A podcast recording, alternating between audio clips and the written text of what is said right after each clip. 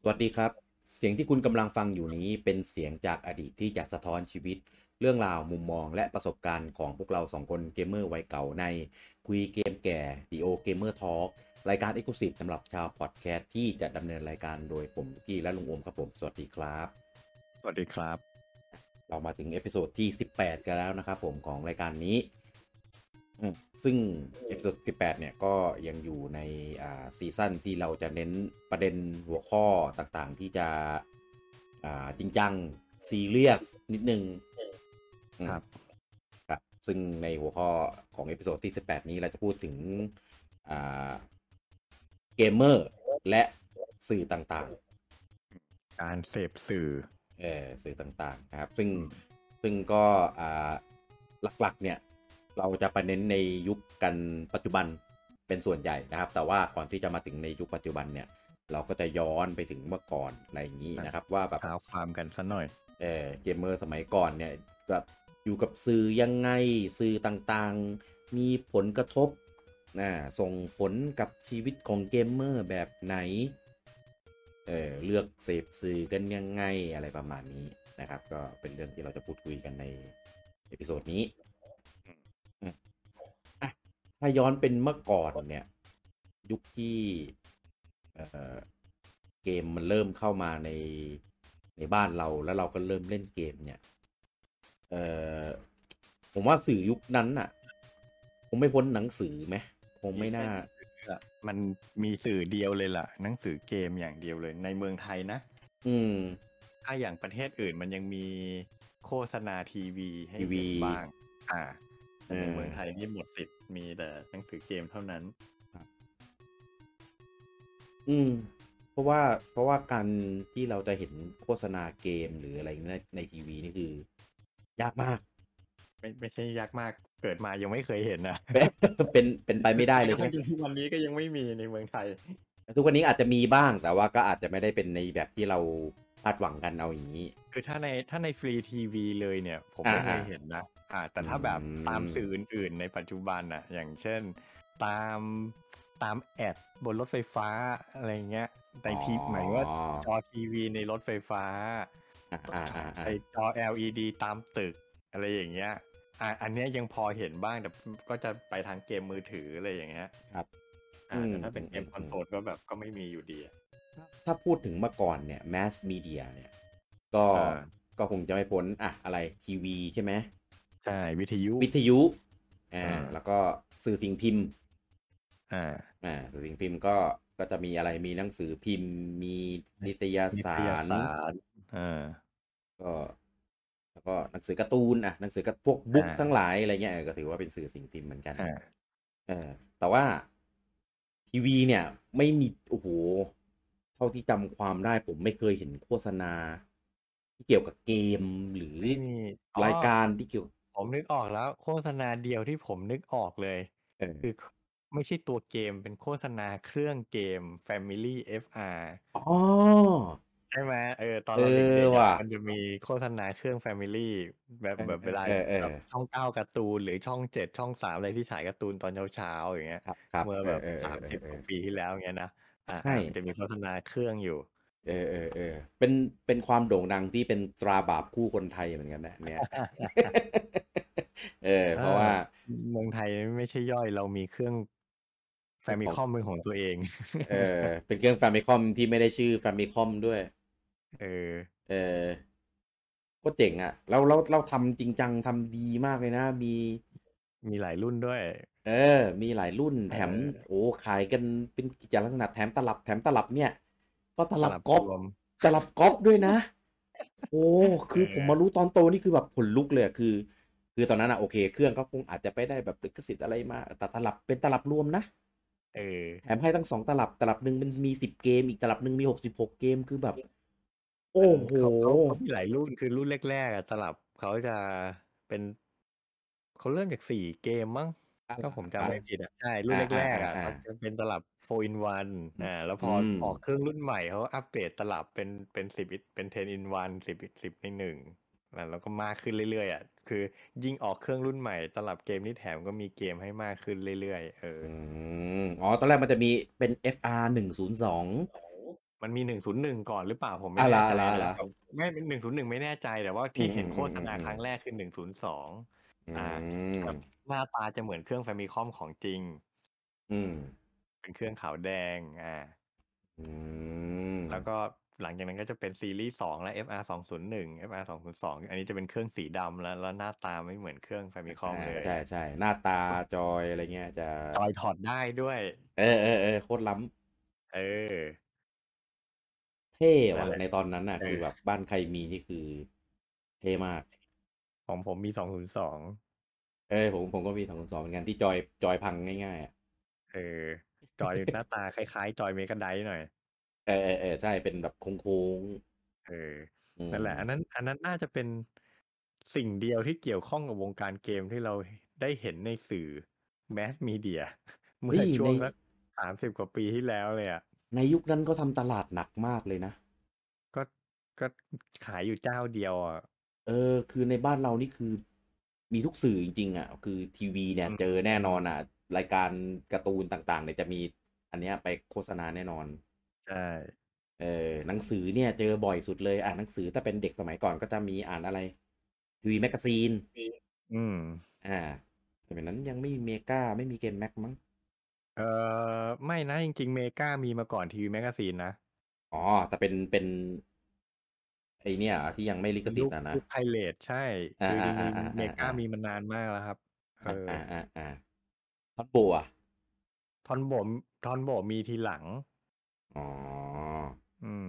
ก็คือแรกๆ ยุคยุคบุกเบิกของวงการเกมเมืองไทยก็นั่นแหละ มีแต่เมกา อืมอืมอืมอืม ทีวีแมกกาซีนช่วงแรกๆ ก็ยังไม่มีเกมด้วยซ้ อืม ำอืม ผมไม่เคยอ่านหนังสือเกมเลยตอนเด็ก ผมเพิ่งมาอ่าน อืม ตอนตอนเริ่มเป็นวัยรุ่นแล้ว อ่า เออเมื่อก่อนหนังนิตยสารเดียวที่ได้อ่านก็คือทีวีแม็ก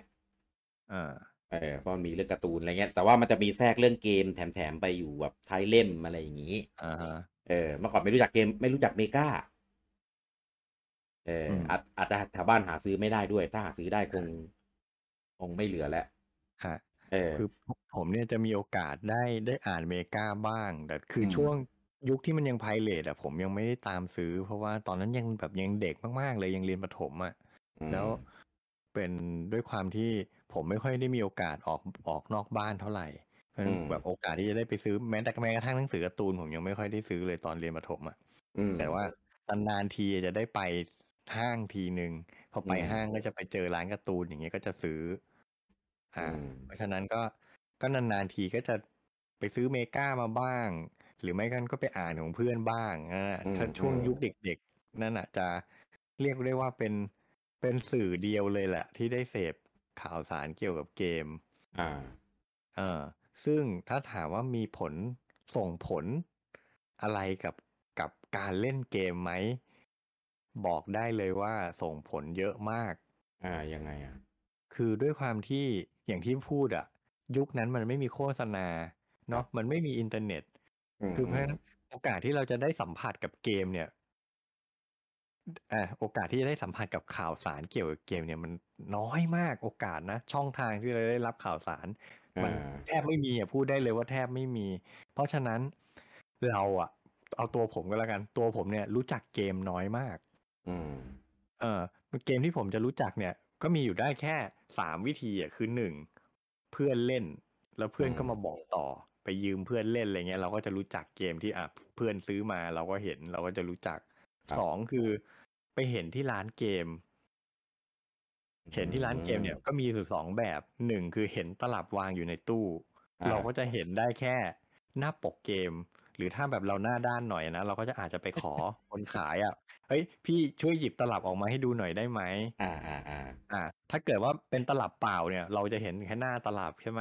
อืม แต่ถ้าเป็นตลับดีๆหน่อยก๊อปเกรดเอย่างเงี้ยมันจะมีกล่องด้วย อืม ซึ่งถ้าเราไปขอเขาดูเนี่ย เราจะสามารถพลิกมาดูด้านหลังกล่อง มันจะมีสกรีนช็อตมีอะไรให้ดู อ่าอ่าอ่าใช่ใช่ คือยุคนั้นน่ะซื้อเกมเนี่ยตัดสินจากสกรีนช็อตที่อยู่หลังกล่องแค่นั้นน่ะกับหน้าปกว่าแบบโหภาพสวยน่าเล่นแค่นั้นน่ะ เออใช่ ว่า ดูว่าภาพ ว่า ดูว่าภาพสวยไหม ใช่เพราะฉะนั้นการที่แบบอยู่ดีๆ ไปเลือกซื้อเกมโดยการดูหน้าตู้เนี่ยเป็นอะไรที่เสี่ยงมากเพราะเราไม่รู้เลยว่าตัวเกมข้างในมันเป็นยังไงอ่ะใช่ป่ะ อืม อืม ถ้าไม่งั้นต้องสเต็ปอัพหน้าด้านไปอีกขั้น คือพี่ขอคนขายว่าเปิดลองดูเล่นให้หน่อยได้ไหม อ้าวยุคก่อนยุคก่อนทำได้คุณกี้เคยปะล่ะ เอาเหรอ ผม ไม่ อะ ไม่ไม่เคย ยุคแฟมิคอมก่อนจะซื้อเกมอ่ะผมจะต้องขอคนขายอะลองเล่นดูก่อน ขอลองเล่นดูก่อน อืม เออ เล่นขอเขาเล่นสักด่านหนึ่ง สองด่านอะไรเงี้ยคนขายคือไม่รู้นะ ที่ในกรุงเทพเขาจะเป็นอย่างนี้กันจริงๆก็คือ ขอเขาลองเล่นเขาก็จะให้เราเล่นสักแบบด่านหนึ่งเต็มที่สองด่านน่ะ ม เพื่อให้เราตัดสินใจว่าเราจะซื้อไหม นั่นแหละ อืม เพราะฉะนั้นแบบเนี่ยแล้วด้วยความเป็นเด็กเราก็ไม่ได้หน้าด้านที่จะไปขอเขาเล่นบ่อยๆไงหรือบางทีแบบ บางทีก็ไม่ได้กะจะซื้อหรอกเป็นเนีย น เนี่ยเล่น เนียนเล่นทำเป็นทำทำเป็นว่าจะซื้อ แล้วก็เนียนเล่น อะไรอย่างนี้ เออ เออ นั่นแหละเพราะฉะนั้นการที่แบบไปเขาเรียกว่าไงไปตัดสินใจซื้อเกมเอาที่หน้าร้านเนี่ยทำได้ยากใช่ไหมงั้อืนม ผมว่าผมว่าช่องทางที่ดีที่สุดก็คือ เนี่ยไม่ไม่ปากต่อปากเพื่อนบอกมา หรือไปลองเล่นบ้านเพื่อนก็อีกทางหนึ่งก็คือ ซื้อหนังสือเกมนี่แหละ ซื้อเมกา อืม เพราะว่าคือมันมันก็จะคือเขาเรียกว่าไงอะเราไปบ้านเพื่อนเนี่ย เราก็จะความข่าวสารเราก็จะจำกัดอยู่แค่เกมที่เพื่อนซื้อมาไง อ่า อ่าใช่ไหมแต่นี้ถ้าเราซื้อหนังสือเนี่ย มันก็จะมีข่าวสารเกมอื่น ๆ ที่เราไม่รู้จักเพิ่มขึ้นมาอีก มันก็ทำให้เรา อืม รู้จักเกมมากขึ้น อ่า รู้รู้ทริครู้เทคนิครู้สูตรอะไรอย่างเงี้ย ก็จากหนังสือเกมจากเพื่อนทั้งนั้นแหละ ใช่ปะ อ่า ทีนี้แต่ทีนี้ยังไงยังไงมันก็จำกัดอยู่ดีด้วยความที่ ผมก็ไม่รู้นะว่ายุคไพเรตเนี่ยเมกาเขาแบบเขาเลือกคอนเทนต์มาลงหนังสือเขายังไงอะเพียงแต่ว่า อ่า เนี่ยแหละมันก็ยังจำกัดอยู่ว่าความรู้อ่ะข่าวสารที่เราได้รับ มันก็จะจำกัดอยู่แค่เท่าที่เมกาเอามาลงอ่ะ อืม ทีนี้เท่าที่ผมสังเกตอ่ะเมกาจะลงเกมอยู่ซ้ำๆซ้ำๆเหมือนกับว่า อ๋อ ถ้าคือเขาผมเดาว่าเขาก็คงซื้อฟาร์มิซื้อมานั่นแหละ ครับ ทีนี้เหมือนเพราะงั้นคอนเทนต์มันก็จำกัดอยู่ที่ว่าฟาร์มิซื้อโปรโมทเกมไหนเยอะ ก็จะมีข้อมูลเยอะเมกาก็จะลงเกมนั้นอ่ะซ้ำๆซ้ำๆ อ่า ต้องคัดด้วยอะไรอย่างงี้คิด ใช่ คิดว่า แล้ว เกมนี้เนี่ยแบบจะดัง ใช่ นั่นแหละ เพราะฉะนั้น ผมเลยรู้สึกว่าจริง ๆ แล้วอ่ะยุคนั้นน่ะ ยุคแฟมิคอมผมเองอ่ะรู้จักเกมน้อยมาก เพราะ อืม เพราะผมแทบไม่มีโอกาสได้เสพสื่อเลย หรือเวลาผมซื้อต่อให้ผมซื้อเมกามานาน ๆ ทีอย่างเงี้ย อ่า ผมก็จะเห็นแต่เกมเดิม ๆ เว้ย เพราะเมกาก็จะลงแต่เกม อ่า ฮิตๆเกมไหนที่มันแบบไม่ดังเกมอินดี้อะไรเงี้ย บางทีอย่างอย่างมากก็ลงแค่ครั้งเดียว หรืออ ม บางเกมก็ไม่เคยลงในเมกาให้เราเห็นเลยอย่างเงี้ย มั นั้นแบบโอ้ตอนเด็กๆ รู้จักเกมน้อยมาก อย่างอย่างอย่างเช่นเนี่ย เราเราจัดเราจัดรายการไอโตมาด้วยกันอย่างเงี้ย อ่า เราก็จะนึกออกแต่แบบซีรีส์ดังๆ ใช่ไหม ผม ว่าผมว่าในเมืองไทยน่าจะหลาย ๆ คนน่าจะเป็นเหมือนเราแหละคือ ไอ้พวกซีรีส์ในดวงใจที่เรารู้จักอ่ะจะเหมือนเหมือนๆกัน อ่า อ่า แต่ว่าเวลาผมเข้าไปไปเว็บบอร์ดนอกอย่างเงี้ยนะว่าเวลาจัดอันดับเกมเก่าในดวงใจกันอย่างเงี้ยโอ้ยมันจะมี อ่า เกมนู้นเกมเนี้ยที่แบบที่ผมไม่รู้จักอ่ะ แบบเฮ้ย อืม มันคือเกมอะไรวะ มันคือซีรีส์อะไรวะทำไมเราไม่รู้จัก พอผมไปเซิร์ชดูโหมันเป็นซีรีส์ที่มีมั้งแต่แฟมิคอมเออแต่เราไม่รู้จักเว้ย แล้วในเมืองไทยก็ไม่เคยเห็นมีใครพูดถึงเลยเว้ยอะไรเงี้ย อ่า อ่า อ่า เออ ผมก็เลยรู้สึกว่าเออว่ะจริง ๆ นะไอสื่อสื่อเกมในอดีตของบ้านเราอ่ะ มันจำกัดมากจริง ๆ อ่ะ คนไทย อ่ายั ยังไม่รู้จักเกมดัง ๆ อีกเยอะนะ อืม เออ มีมีสักเกมไหมตัวอย่างที่เกมที่แบบมันดังในปัจจุบัน แต่ว่ามันมีอดีตมานานแล้วตั้งแต่สมัยก่อนอะไรเงี้ย เออส่วนใหญ่จะเป็นเกมฝั่งตะวันตกอ่ะ ผมผม อ๋อ ผมจำผมนึกชื่อไม่ออกเหมือนกันอ่ะแต่ส่วนใหญ่จะเป็นเกมฝั่งตะวันตก ซึ่งแน่นอนมันมันจะไม่มาเกิดในบ้านเราเลยเพราะหนังสือเกมบ้านเราเอาข้อมูลจากญี่ปุ่นมาหมด ญี่ปุ่น ใช่ อ่า อ่า อ่า เข้าใจ เออ อืม ผมก็เคยรู้สึกรู้สึกนะว่าแบบ เอ้ยมัน มันมีเกมที่เราไม่รู้จักเยอะ มันมีเกมที่เราไม่เคยเล่นเยอะ อะไรเงี้ย เออ ผมก็เลยถม ผมปมจ้อยตัวเองวัยเด็กด้วยกันเล่นอีมู ใช่ เออเล่นอีมู แล้วก็หาอ่ะแบบลิสต์เกมของแบบเครื่องนี้ว่าแบบเออมันมีเกมอะไรบ้าง เครื่องฟาร์มิคอมมีเกมอะไรบ้างที่แบบ เออก็ดูเราก็ดูแบบเป็นเหมือนพรีวิวอะ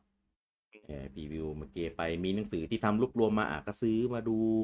อ่ะอีมูมาก็อ่ะหาโหลดหาลองเล่นให้รู้ อาจจะไม่ได้เล่นจบเล่นให้รู้ว่าอ๋อไอเกมนี้ที่เราเล่นตอนเด็กอะ่ะที่อาจจะอยู่ในตลับรวมหรืออะไรก็แล้วแต่นะอ่ะจริงๆมันชื่อนี้นะเออเป็นเกมค่ายไหนนะอะไรอย่างเงี้ย ซึ่ง ใช่หรือบางทีก็แก้กรรมว่าแบบเฮ้ยเกมเนี้ยตอนเด็ก ๆ เราเคยเกาะตู้เห็นมัน แต่เราแบบ เออ ไม่ได้ เออเออ ไม่มีโอกาสได้ซื้อมาเล่นอะไรเงี้ยอ่าก็แก้กรรมโหลดอีมูมาเล่น ผมว่ามีหลายคนที่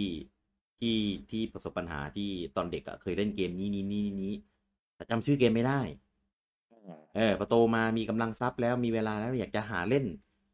ชื่ออะไรวะจะไปหาเล่นมาจากไหนอ่ะก็จะมีโพสต์ตามเว็บบอร์ด ไป ตามอะไรอย่างเงี้ยเออ ตามเพจ ได้แบบ ตามเพจตามกลุ่มเกมเก่าจะมีบ่อย เออเออเออเกมที่เป็นแบบนี้นี้นี้ตัวละครทำแบบนี้ได้มันชื่อเกมอะไร อ่า ครับเนี่ยเห็นปะเราจะเห็นกันประจำ ใช่ เออเนี่ยคือผมว่าเป็นเป็นสิ่งที่สื่อในบ้านเราอะ่ะ มันมันไม่สามารถตอบโจทย์ พวกเราได้ อืม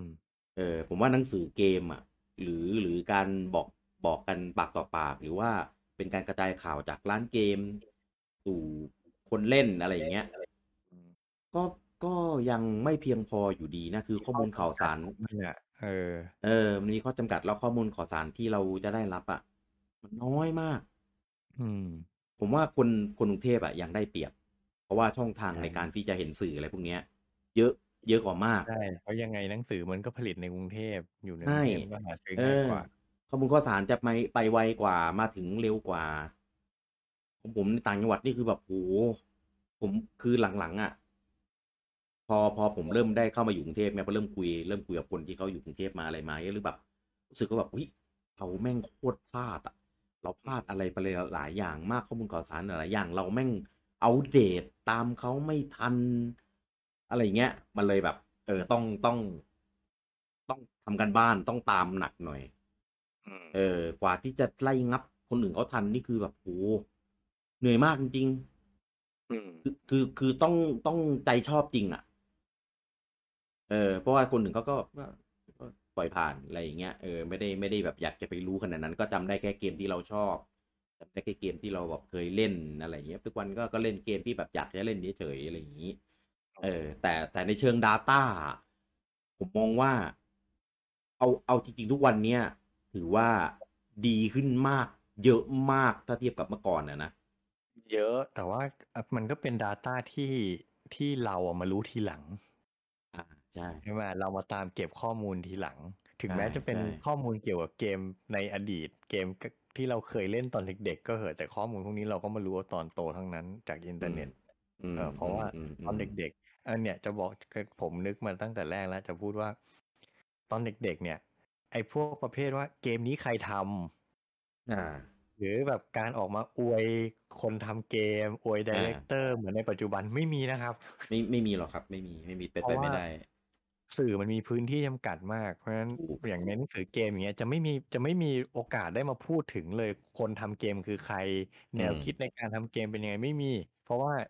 หนังสือเกมมันเล่มนิดเดียวอ่ะเพราะฉะนั้นต้องมันต้อง อืม พยายามลงข้อมูลของเกมให้ได้มากที่สุด มัน ถู จะ ก ไม่มีเนื้อที่ไปพูดถึงเรื่องอื่นละมันจะไม่มีเหมือนปัจจุบันที่ว่าโอ้โหโคจิมะเก่งจัง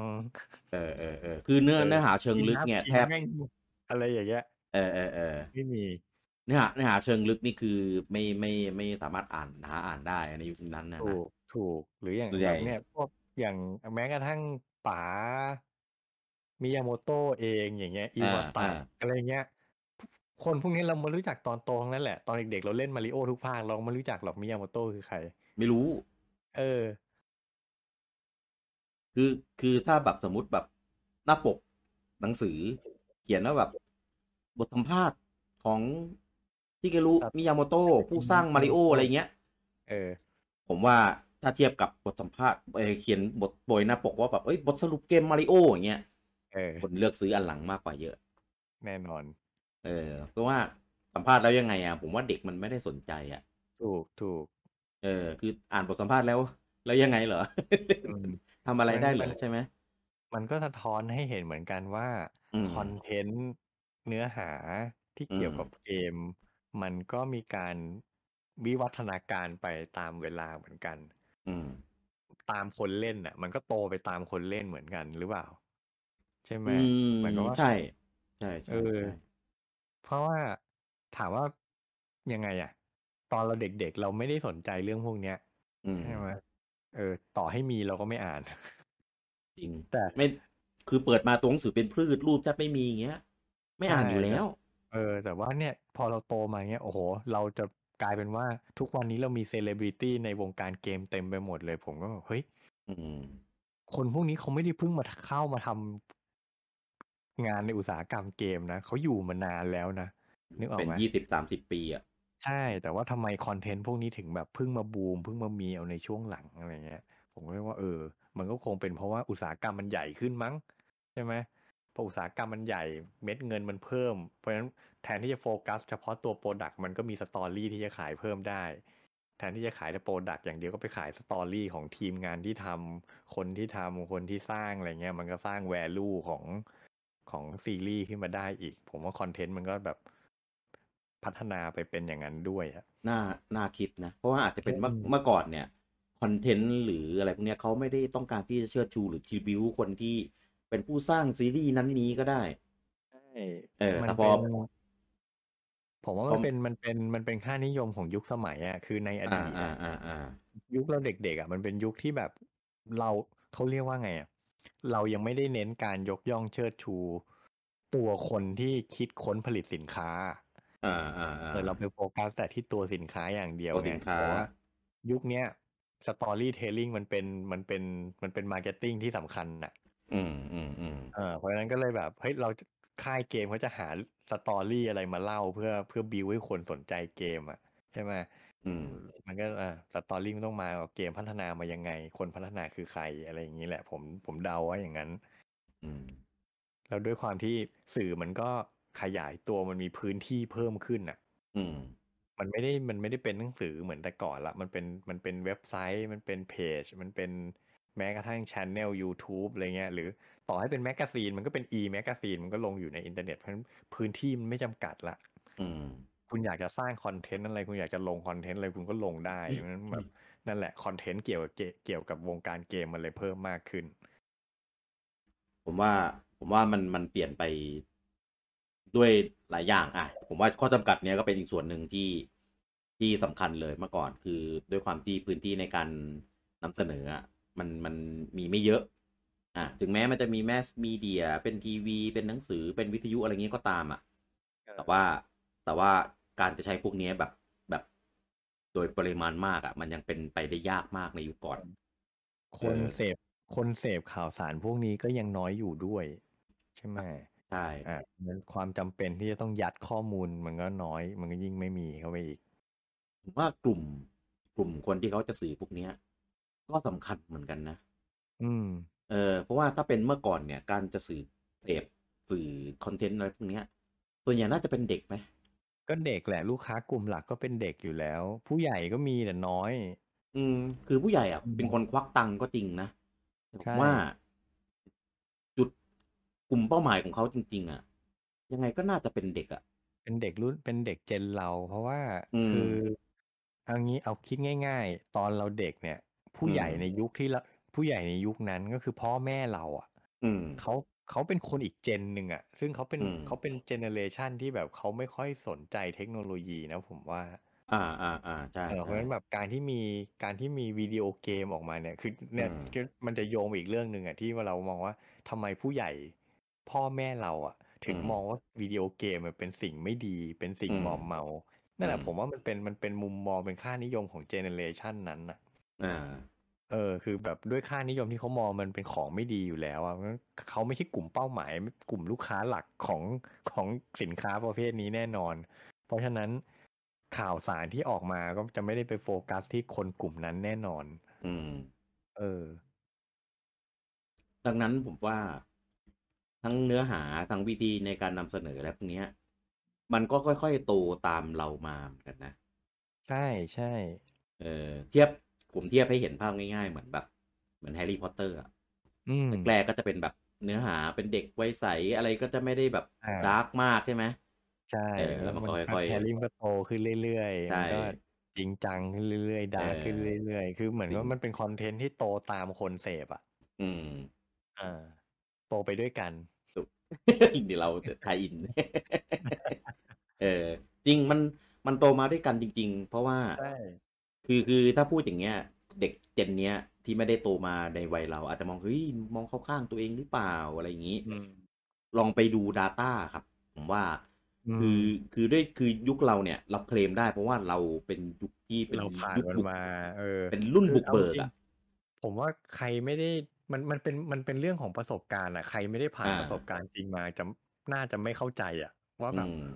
โหทำไมเราถึงมองว่าแบบมันเปลี่ยนแปลงไปเยอะทำไมเราถึงมองว่าแบบ มันมีมันมันมันมีผลกระทบอะไรเงี้ยทำไมเราถึงเอา อืม เรื่องนี้มาพูดเอางี้ดีกว่าทำไม อ่า เราถึงเอา อ่า เรื่องเนี้ยมาพูดกันในตอนเนี้ย เพราะแบบเฮ้ย มันเปลี่ยนไปเยอะจริงๆนะ เยอะมากคือคือเทียบกันไม่เห็นฝุ่น ถูก คนละเรื่องอ่ะ คนคนละ แม้กระทั่งต่อให้เป็น Nintendo นะ ในตอนนั้นกับตอนนี้คือ คนละเรื่องบริษัทที่ จริงคือย้อนสมมุติย้อนเวลากลับไปบอกตัวเองเมื่อเมื่อสามสิบปีที่แล้วว่าแบบโอ้โห ในอนาคตวงการเกมมันจะเป็นอย่างนี้นะเว้ยมันจะมี อืม โฆษณา มันจะมีสื่อมีนู่นมีนั่นโอ้โหมันจะมีการแข่งขันอีสปอร์ตระดับโลกอย่างเงี้ย อ่าอ่าอ่าอ่าใช่ ผมไม่เชื่อหรอก เออ เออ นั่นดิ มันมันมาถึงจุดที่อะไรหลาย ๆ อย่างที่มันไม่น่าเป็นไปได้ มัน มั มัน น เป็นไปแล้วอะ เออ มันเป็นไปเยอะมาก เพราะว่าด้วยความที่ อืม การแข่งขันมันสูง ใช่ อ่า แล้วก็อุตสาหกรรมเนี้ยมันมันทำเงินได้ค่อนข้างมาก เออ เออใครๆก็หันจะมาหาทำกันเยอะอะไรอย่างนี้ อืม เอ โอ้ อ ตอนเด็กๆผมเคยมีความฝันกระทั่งว่าแบบโอ้อยากอยากไปเป็นคนทำเกมจังเลยอะไรเงี้ย ทุกคนคิดหมดทุกงม เออแต่แบบโหแต่ผมแบบ no idea เลยนะว่าเราจะไปได้ยังไงอ่ะแบบขนาดไปปรึกษาครูแนะแนวที่โรงเรียนครูยังไม่เข้าใจเลยคนทำเกมคือ เดี๋ยว อะไร เดี๋ยวเดี๋ยวเดี๋ยวเราอธิบายตรงนี้สักหน่อยหนึ่งได้ไหมอ่ะขยี้จุดนี้หน่อย ปรึกษาอาจารย์ในแนวอะไรยังไงเหรอ ฮะไม่คือจริงๆอะไม่ได้ไปปรึกษาหรอกแต่คิดไงว่าถ้าไปปรึกษาเขาคง อ๋ ส อ อนเราไม่ได้อะ ผม เออ นึกว่ามีอะไรสนุกสนุกมาแชร์ให้ฟังซะแล้วเรื่องนี้ เออ คือมันมันมันมันเป็นอาชีพที่แบบ อืม ก็เนี่ยครูครูก็เป็นคนเจนเดียวกับพ่อแม่เราเขาไม่รู้จักด้วยซ้ำว่าแบบมันอาชีพนี้มันมีอยู่ในโลกอย่างเงี้ย อืม เออเหมือนจริงๆจริงๆมันก็คอมมอนเซนต์บอกว่าวะก็มันมีเกมออกมาขายอ่ะมันมีสินค้ามันก็แปลว่ามัน ก็ต้องมีคนทำเนี่ย เออ โคตรซิมเปิลอะแต่ว่าเขาก็ด้วยความที่มันไกลตัวไง ใช่ นั่น ค แห น ละ ทำบริษัทอะไรเงี้ยมันไม่ได้อยู่ในไทยไงการที่จะแบบ อืม คือคือในยุคนั้นน่ะ มันอยู่ในจุดที่เรียกได้ว่าเพ้อฝัน อืม เออคนก็จะแบบเอาเวลาไปอ่านหนังสือสอบ เรียนเป็นหมอเป็นครูเป็นอะไรแต่เป็นมาก่อน ไรอย่างเงี้ยใช่ เออเออ คื เอ อ อเออ ใครจะไปคิดทุกวันนี้มันมีคนไทยอยู่ในอุตสาหกรรมเกมเต็มไปหมด ไม่ใช่แค่คนพัฒนาด้วย เอ มี อ แม้กระทั่งแบบตัวแทนนำเข้าใช่ไหม อืม บริษัทเอาซอร์สที่แบบ อ่ะสร้างอ่ะเขาเรียกว่าไงทำแอสเซททำกราฟิกทำฉากทำอะไรให้ ให้กับให้กับผู้พัฒนาตัวจริงอย่างเงี้ย หรือแม้กระทั่งบริษัทเขาเรียกว่าเป็นพาร์ทเนอร์ค่ายเกมที่แบบอ่ะแปลเป็นภาษาไทยให้อะไรเงี้ย มีกระทั่งเป็น developer เอง เอ publisher อ เอ เป็น ง เป็น ด้วย เป็น developer เองเป็น publisher เองก็ยังมีนะคนไทย อืม ผมแบบโอ้มันมันมันมาไกลมาก ใช่มาก อืม ซึ่งถามว่าเกี่ยวกับเกี่ยวกับเรื่องสื่อไหมผมว่ามันก็มันก็เกี่ยวอยู่เหมือนกันแหละเนาะ อืม ผมว่าคนที่จะมาถึงจุดนี้ได้ มันต้องมันก็ต้องมีความฝันแหละ ความ เอ ฝัน อ เนี่ย มันก็จะต้องได้มาจากการ การเสพ อ่า ข้อมูลการรับรู้อะไรพวกเนี้ย ใช่ ใช่ไหมเออเทียบก็ได้เหมือนอย่างผมตอนเด็ก ๆ อย่างเราตอนเด็ก ๆ อย่างเงี้ย เรา อื อ ม ยากเราอยากเหมือนกันนะ แต่ อื เรา ม ไม่รู้เลยว่าเราจะต้องทำยังไงอ่ะ เราอ เพราะ ยาก เราไม่ ไง มีข้อ เรา มูลเลยอ่ะ เราอาจจะมีฝีมือแต่เราไม่มีโน้ต o w ไง ใช่เราไม่มีเราไม่มีความรู้เลยว่าเราจะต้อง อื ทำอะไร ม บ้าง เราจะต้องไปทางไหนบ้าง ไม่ ถู มี กป่ะ ทูไม่มีดิเรกชัน เอ คือ อ มือแปด ไม่มี มื ใค อ ร แปด ให้ ด้าน คำแนะนำเราได้ด้วย เออ ถูก เอ่อแต่ยุคเนี้ยด้วยเอ่อเนี่ยพอยุคสมัยเปลี่ยนไปข้อมูลข่าวสารมากขึ้นโน้ต อื ฮาว ม มากขึ้น ช่ อื อง ม ทางในการส่งต่อข้อมูลข่าวสารกันมากขึ้น อืม มันก็เนี่ยมันก็ใช้ชีวิตกันได้ง่ายขึ้น ผมอิจ สะด ฉาว ก เด็ก ขึ้น ยุคนี้นะอื จริง ม อิจฉามาก เออความรู้แม่งอยู่ทุกที่ความรู้แม่งอยู่ในอากาศเลยอะสูด อื หาย ม ใจเข้าไปก็รู้แล้วอะ จริง คือคือ เอออ อาจจะบอกได้ว่าแบบ เอ้ย ก็ก็อยู่ในยุคนี้แล้วเราก็ใช้รีซอสของยุคนี้ดิ มันไม่เหมือนกันครับ คือคือคือการที่เราโตมาจนอายุขนาดนี้แล้วอะมาจนถึงยุคปัจจุบันนี้แล้วอะกับคนที่โตมากับในยุคนี้กับรีซอสกับสิ่งรอบด้าน environment ทุกอย่างที่อยู่รอบตัวมาตั้งตลอดอะมันมันถูกหล่อหลอมกันมาคนละแบบเว้ยเออคือต่อให้เราจะมาทำอะไรเงี้ย คือเราอะมีเต็มที่คือแค่ประสบการณ์ แต่ความสามารถฝีมือสกิลอะไรเงี้ย เราไม่ได้ฝึกมาตั้งแต่เด็กอ่ะคือ เออ เทียบเทียบกันในแง่เอาคือถ้าพูดถ้าพูดว่าความตั้งใจอ่ะอาจจะยัง มี พอมีแหละ แต่มัน อืม อาจจะลด อืม น้อยลงไปเพราะแบบแหมเราก็เราก็ทำประกอบอาชีพทางด้านอื่นกันมาขนาดนี้แล้วอ่ะ ใช่ อยู่ดีๆจะให้เลิกกลับแล้วเปลี่ยนเส้นทางไปทำอีกอย่างหนึ่งตอนนี้มันก็คงยากแล้ว เราก็มีภาระในชีวิตเยอะ เออ ใช่ไหม พะ ถาม คำว่า ว่า ภาระเนี่ยคือสำคัญเลยอะ สำคัญใช่แต่ถามว่าอยากไหมอ่ะมันก็อยากอยู่ตลอดแหละนะ อืมอืม แต่ไอ้ที่สำคัญที่สุดเลยคือสกิลนี่แหละ ใช่ เราไม่เคยทำมาก่อนนะอยู่ดีๆให้เรามาฝึกตอนเนี้ยโอ้โห ไม่ มันจะไปทันมัน ไม่ ไม่ ได้ ทันอะ แล้ว เออ คำว่าไม้ มัน แก่ดัดยากไม่ได้ตั้งขึ้นมาเล่นๆนะครับ ไม่มันไม่ใช่ดัดยากนะ คือผมมองโลกในแง่ดีบางคนอาจจะพอ อ่า พอดัดได้มันฝึกได้ แต่มันจะไปออกแนวดัดไม่ทันมากกว่า อ๋อ คือคือคือ ผม คื จะ อ เก่งอ่ะ ผมผมต้องไปเรียนรู้ฝึกอีกกี่ปี เออ ใช่ใช่ นั่นแหละบางทีมันก็เลยต้องแบบอ่ะว่าต้องยอมยอมๆไปบ้าง มันไม่แก่เกินเรียนหรอกแต่ว่ากว่าจะเรียนเสร็จอะมันแก่เกินทำ มัน แล้ว แก่เกินไปแล้ว เออ แก่เกินทำแล้วจริงๆเออ จริง ผมอะเคยเคยแบบตั้งใจเลยนะว่าแบบเออคือในในเมื่อเราเล่นเกมแล้วอะเราจะมาเอาดีทางด้านนี้ให้ได้ เออคือแบบคือคนน่ะดูถูกเยอะว่าแบบผมว่าหลายคนที่เล่นเกมแบบ แบบจริงจังแบบเล่นเป็นบ้าเป็นหลังอะ่ะ เออ จะต้องโดนดูถูกมากแน่ๆอย่างแรกคือผลการเรียนจะต้องแบบเละใช่ไหมที่เขาจะบรรดุเราเนี่ยเล่นแต่เกมเรียนเละแน่นอน อ่ะอันนี้ก็เป็นอีกอย่างหนึ่งที่ต้องพิสูจน์ แล้วก็เรียนแล้ว เอ้ยเล่นเกมแล้ว จะไปทำอะไรกับมันได้ เออสนุกเป็นวันเสียเวลาเป็นวันไร้สาระนู่นนี่นั่น เออ ก็เป็นเป็นสองคำดูถูกที่เราจะต้องพิสูจน์ได้อะไอ้ตั้งใจเรียนให้เกรดให้อะไรออกมาอะไรเงี้ยอ่ะมันก็เป็นดิวตี้ของเราที่เราต้องรับผิดชอบอยู่แล้วล่ะเอออันนี้เราก็ทำได้ในในระดับที่ก็ไม่ได้แย่มาก แต่ก็ไม่ได้โอ้โหดีระดับระดับเด็กเรียนอะ่ะเออ แต่อีกอันอีกอันหลังเนี่ยเรียนไอ้เล่นเกมแล้วจะเอาไปทำอะไรกินได้อะไรเงี้ย เออ ประกอบที่ไม่ได้ะ เออ นั่นคื ใช่ นั่นคือ mindset ของยุคก่อน คนยุคก่อน เออ เออ พออยู่แรงค์เดียวกันกับเต้นกินลำกินเลย ผมบอกอย่างนี้ แย่กว่าอีก เออแย่เออแย่ต้องบอกว่าแย่กว่าด้วย เออ เออ มันมันมันไม่มันไม่มีอาชีพที่เป็นรูปเป็นร่างให้เห็นเลยว่าแบบเฮ้ยมันจะ อ่า เป็น อ่า อาชีพอะไร ใช่ใช่ใช่ เปิดร้านขายเกมเหรอ นึกออกได้อย่างเดียวเลยอ่ะ เออจริง เออ จนกระทั่ง จนกระทั่งอ่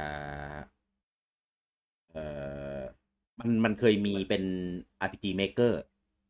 อ่า อ่า ตอนนั้นคือฮิตกันเลย โอ้ยออกเป็น RPG Maker มา ให้ไปลองแบบสร้างเกมกันดู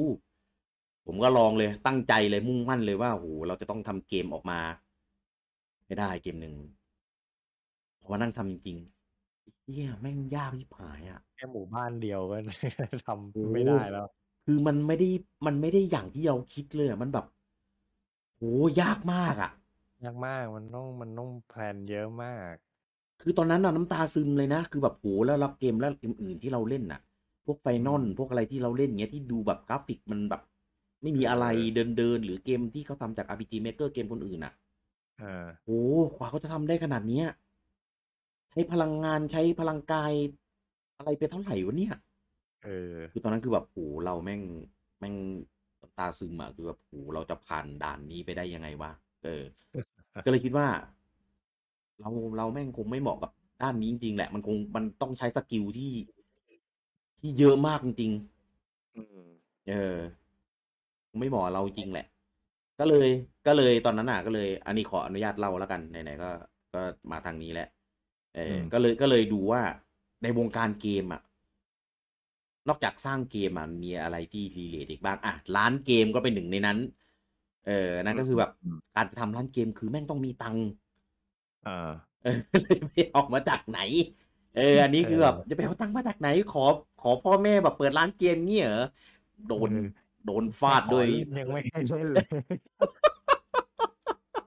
จะขอตังค์ไปเปิดร้านแหมฝันไปเถอะ เออ คือทำเกมทำอะไรเงี้ยเรายังไต่เต้าได้ด้วยตัวเองไงแต่ไปเปิดร้านเกมเนี่ย คือถ้าไม่ได้ไม่ได้แบบ อยู่บนกองเงินกองทองอ่ะฝัน เออ ฝันแน่นอนไม่มีทางเป็นไปได้ เออ จะไปกู้ไปอะไรโอ้ยุคนั้น เป็นไปเป็นไปไม่ได้เลย โอ้โห อ่ะ กู้เงินแบงค์แบงค์จะให้กู้หรือเปล่าเหรอะกู้ไปเปิดร้านเกมครับ เออ นั่นน่ะสิ เออ ก็เลยมานึกถึงถึงแบบอ่ะมีทำเกมแล้วใช่ไหมเปิดร้านเกมแล้วก็ไม่ไม่ว่าน่าจะไหวเลยไปนึก เอ้ย เนี่ย มันมีเกี่ยวกับสื่อครับ อืม อ่า มันมีเกี่ยวกับสื่อ อ่ะ มีคนทำเกม เอ้ย มีเกมออกมาให้เล่น ก็ต้องมีคนทำเกมถูกไหม มีร้านเกมก็คือมีคนเปิดร้านเกม มีทำมีหนังสือ มันก็ต้องมีคนทำหนังสือ อ่า ก็เลยคิดว่า เอ๊ะ จุดเนี้ย เราน่าจะ เราน่าจะได้เว้ยด้วยความที่ อ่ะ ผมก็ อยู่ในโรงเรียนที่หล่อหลอมในเรื่องของแบบการเขียน การอ่าน การอะไรงี้เหมือนกัน อ่ะ ผม ผมเกิดอยู่ อ่า พูดไปจะโดนคนมาไล่กระทืบเปล่าวะ เออผมอยู่ในโรงเรียนที่เติบโตมาด้วยการการสอนการอะไรสักแบบฝึกสกิลแบบสุนทรภู่ผมพูดอย่างนี้ อ่าอ่าอ่า อ่า ดังนั้นเรื่องการแบบเสพวรรณกรรม การเขียนวรรณกรรม เอ่อ การพูดการอะไรพวกเนี้ย เออ ก็เลยจะได้เหมือนมีการหล่อหลอมด้านพวกนี้มาเยอะ แล้วก็เลยรู้สึกว่า เฮ้ย การไปทำหนังสือเกมอะไรพวกเนี้ย มันต้องใช้การเขียน ต้องใช้การเรียบเรียง มีผัดจันใช้ภาษานู่นนี่นั่น เออ คิดว่าเราจะน่าจะได้เว้ย แล้วก็ผสมกับความชอบของการเล่นเกมของเราที่เราที่มีที่เรามี เออ ผมวันนั้นผมเล่าให้ฟัง วันนั้นผมไม่อะไรเลย ผมซื้อเมกามาใช่ไหม ผมเปิดด้านหลังสุด มันจะมีเบอร์โทรติดต่อ ผมโทรไป อืม เออจนกระทั่งได้คุยกับแผนกเมกาจริง อ่า ๆเออคนรับสายชื่อพี่บอม ตอนนั้นเขาเป็นบอกกอเออ อือฮึ บอกพี่ครับ ผมอยากเป็นอยากทำหนังสือเมกาครับอยากเป็นเกมเมอร์ เออ ต้องทำไงบ้างครับ บอกเลยไม่ยากน้องแค่ เออ เนี่ย มีเกมอะไรตอนนี้กำลังจะออกอะลองไปเขียนบทสรุปหรือเขียนรีวิวอะไรเงี้ย เคยเห็นใช่ไหมในหนังสือเมกาอะไรเงี้ยเออลองลองเขียนมา แล้วส่งมาให้ดู เออ แล้วเดี๋ยวแล้วเดี๋ยวว่ากันอะไรอย่างนี้โหตอนนั้นคือแบบแม่งทำไมแม่งง่ายจังวะทางทางเข้าสู่ความฝันกูแม่งโคตรง่ายเลย เออ แม่งไม่ง่ายครับ เพราะว่าคนทำแบบผมแม่งเยอะมาก เยอะมาก เออขอทุกคือทุกคนแม่งก็อยากทำหมดอะ แล้วเออยุคนั้น ยุคนั้นหนังสือเกมก็มีอยู่แค่ไม่กี่เจ้าแค่นั้นแหละ หลัก ๆ คือมีสอง น หัว ใช่ งานที่เพราะฉะนั้นเขาเรียกว่าไง อืม งานตำแหน่งงานมันมีอยู่น้อยมาก แต่คนอยากทำมาเยอะ ใช่ แล้วแย่งกัน ผมส่งไปหลายเกมมาก ทั้งรีวิว อืม ทั้งบทสรุปอะไรเงี้ยเออจนกว่าจะจะได้แบบ เลือกว่าแบบ เอ้ยได้ลงนะนู่นนี่นั่นอะไรเงี้ยเออโหคือคือตอนที่ได้ตอนที่สำเร็จนี่คือแบบโคตรดีใจอะ่ะแล้วแบบคือความฝันตอนนั้นอะตอนที่ส่งตอนที่อะไรเงี้ยเรายังไม่ได้ เอ่อไปไปถึงที่เออเราก็แค่ส่งเหมือนเหมือนปริ้นแล้วก็ส่งไปตามพัสดุอะไรเงี้ยให้เขาดูผลงานเรา อไปนีไป อ่าส่งไปรษณีย์ไป พอถึงวันที่แบบเอ้ยได้รับรับเลือกอะไรเงี้ยเออเราก็ไปถึงที่ภาพปั่นตอนนั้นผมเชื่อว่าทุกคนจะต้องคิดเหมือนกันหมดว่า บริษัททำเกมเอ้ยบริษัทที่ทำหนังสือเกมอ่ะใช่ไหมก็ต้อง ครับ มีแบบมีทีวีเยอะ อ่า มี มีเครื่องเกมให้นั่งเล่น ๆเออมีเครื่องเกมทุกรุ่นที่มันมีออกจนถึงปัจจุบัน อ่า มีเกมทุกเกมที่อยากเล่นให้เลือกโอ้เป็นตั้งไปหมด แม่งแม่งไม่ใช่อะครับ มันมันมันมีมีส่วนคล้ายๆ เออ อ่า แต่มันแต่มันไม่ใช่ครับ เออ ผมบอก อันนี้อันนี้ไม่ได้ไม่ได้ไม่ได้ถือว่าเป็นการดิเซนหรือเผาแล้วกัน เออ แต่แต่มันไม่ใช่ เพราะว่าเราวาดฝันกันไปเองไง เออ แล้วเขาก็ไม่เคยออกมาตีแผ่เรื่องว่าเบื้องหลังในการทำหนังสือของเขาเนี่ย มีการทำงานกันยังไง มีขั้นตอนแบบไหนอะไรเงี้ยเขาไม่บอกอยู่แล้วมันก็ถือเป็นเป็นความลับอะนะเออ แต่มันไม่ใช่ครับ ไม่ใช่อย่างที่ที่ทุกคนคิด เออ แต่ว่าการทำไปทำที่นั่นอะได้ใช้สกิลได้ได้ไปอยู่เบื้องหลังของหนังสืออะไรพวกเนี้ย จริง ๆ เออ ก็ก็จากที่ได้ลงเป็นขาจรใช่ไหมก็เริ่มแบบ เออได้เป็นขาประจำได้มีบทความประจำได้รีวิวประจำอะไรเงี้ยเออก็ก็เลยได้ได้ทำทำอยู่ตรงนั้นเป็นสื่อ ซึ่ง ผมบอกเลยว่าไอความฝันของผมที่ผมทำอยู่ทุกวันที่ดูเหมือนยากเย็นแสนเข็นเนี่ยทุกวันเนี้ยคุณไม่ต้องอะไรเลยครับ คุณเข้า YouTube คุณ เออ สร้างโปรไฟล์ ใช่ คุณ สร้างแชนเนลขึ้นมาเอง คุณทำได้เลยครับ ข้า Facebook ได้เออ เออ เข้า Facebook ก็ได้ทำเพจ สร้างเพจสร้างกลุ่มได้ด้วยตัวเอง เออ คุณ อืม อยากเขียนอะไรลงไปใน Facebook ในเพจ เขียนได้เลยครับ อิสระเต็มที่ฟรีดอม คุณสามารถปล่อยของ คุณมีความสามารถอะไรแค่ไหนอะไรเงี้ย แล้วเดี๋ยววันหนึ่งคนก็จะเห็นคุณเองอ่ะอาจจะต้องอาศัยในการโปรโมทหน่อยไป โปรโมทในกลุ่มที่มันเกี่ยวข้องกันอะไรอย่างเงี้ย เออ ไปสร้าง ว่า ชื่อในกลุ่มที่คนเยอะๆหน่อย อ่า อะไรประมาณนี้เออแล้วเดี๋ยวพ ชื่ อ อ คน ดีๆนะอย่าไปสร้างชื่อเสียนะ ชื่อเสียงนะไม่ใช่ชื่อเสีย เออ ชื่อเสียเออไม่เอา ชื่อ เออ เสียงแบบที่เราทำกันไว้นี่ไม่เอา เดี๋ยวเอออย่าไปพูดถึงมันเลยอันนั้นแหละ เออ แล้วเดี๋ยวเดี๋ยวพอพอแบบเราทำเรื่อยๆทำต่อเนื่อง เออ อันนี้สำคัญนะเออ ต้องทำอย่างต่อเนื่องและมีคุณภาพ เออ แล้วเดี๋ยวพอวันหนึ่งคนเห็นว่าคนก็จะเห็นความสำคัญของเราเองว่าเอ้ยเขาทำจริงจังว่ะเอออะไรอย่างเงี้ยเออแต่เขาก็จะแบบแบบติดตามนะผลงานเราเองถ้าผลงานเราดี มีคุณภาพ ตรงกลุ่มได้คอนเทนต์ที่เขาแบบคนอยากจะมาเสพอะไรอย่างเงี้ยเออ ก็ก็จะได้เอง เออ เนี่ย อันนี้คือสื่อของยุคปัจจุบันครับ ของยุนี้ใช่ ให้เห็นความยากลำบากความทุกข์เข็นของคนสมัยก่อนที่การจะเสพสื่อการจะหาคอนเทนต์หาอะไรพวกเนี้ย คือคืออย่าอย่าพูดถึงนำเสนอเลย แค่จะหามาเสพอะเนื้อหาที่เราต้องการอะยังยังหาไม่ได้เลย ทุกวันเนี้ยเซิร์ช Google เซิร์ช YouTube วิกิ มีหมด ใช่เดี๋ยวนี้เดี๋ยวนี้ผมว่าคือด้วยความที่เทคโนโลยีมันมันมันพัฒนาช่องทางที่ช่องทางที่จะส่งต่อข้อมูลมันมากขึ้นเยอะใช่ไหมเพราะฉะนั้นเขาเรียกว่าตัวตัวคอนเทนต์เองมันก็มีการพัฒนาอย่างที่เราพูดกันไปตอนต้นๆอ่ะตัว อ่า คอนเทนต์เองก็มีการพัฒนาไปเยอะ อืม เพราะฉะนั้นเขาเรียกว่ามันมีวิธีการต่างๆ นานาเลยที่จะที่จะทำเป็นสื่อหรือข้อมูลข่าวสารเกี่ยวกับวงการเกมได้เยอะมาก อืม ผมเปรียบเทียบนะ เหมือนอย่างตอนเราเด็กๆ ที่บอกว่าเฮ้ยปากต่อปากระหว่างเพื่อนอย่างเงี้ย อื แต่ ม ก่อนอ่ะปากต่อปากในที่นี้คือต้องมาจับกลุ่มคุยกัน เจอหน้าพูดคุยกัน อ่า หรือไม่ก็ไปนั่งเล่นบ้านมัน อ่า หรือแม้กระทั่งยืมตลับมันมาเล่นอย่างเงี้ย อ่า เดี๋ยวนี้มันก็วิวัฒนาการไปเป็นอ่ะยกตัวอย่างอย่างเช่น Facebook ครับ ผมซื้อเกมใหม่มาเล่นเล่นเสร็จผมรีวิวโพสต์ลง Facebook ของผม อืม เพื่อนผมก็เห็นกันหมด เออ ใช่ไหมมันคือการปากต่อปากในของยุคนี้ ใช่ การที่จะต้องยืมตลับเพื่อนไปเล่นเพื่อลองดูว่ามันเป็นยังไง ก็ไม่ อ่า จำเป็นต้องยืมอีกแล้ว เพราะผมสามารถโพสต์คลิปลงไปใน YouTube ให้เพื่อนดูได้เลย ว่า อ่า ไอีเกมที่กูเล่นเนี่ยแม่งมันเป็นยังไง เออ ใช่ อ่าวิธีการมันเปลี่ยนไปละ หรืออย่างหนังสือเกมก็เปลี่ยนไปอ่าหนังสือมันเดี๋ยวนี้ไม่มีละกลายเป็นเว็บไซต์แทนหรือเป็น อืม เพจเป็นอะไร อื หรือ ม ที่แล้วในปัจจุบันมันจากจากเดิมที่เป็นเป็นเว็บไซต์ที่เป็นตัวหนังสือเป็นบทความ มันก็กลายไปเป็นช่อง YouTube ละ อื ไม่จำเป็นต้องอ่านละ คือแทนที่จะต้องมานั่งอ่านตัวหนังสือก็โพสต์วิดีโอให้ดูกันไปเลยว่าไอ้เกมที่ว่าเนี่ยมันเป็นยังไง อืม หรือบทสัมภาษณ์ผู้พัฒนาอะไรก็แทนที่จะต้องมานั่งอ่านนั่งถอดตัวอักษรกันก็ คุณก็ดูวิดีโอไปเลย คุณก็ฟังเสียงเขาพูดจริง ๆ ไปเลย ถูก เออ เนี่ยเพราะฉะนั้นการเสพข้อมูลข่าวสารพวกนี้มันโหมันแบบมันไปไกลมากแล้วอ่ะ มันเอ่อสะดวกสบาย ใช่ ทั่วถึงละเอียด เออ ละเอียดได้เท่าที่อยากจะท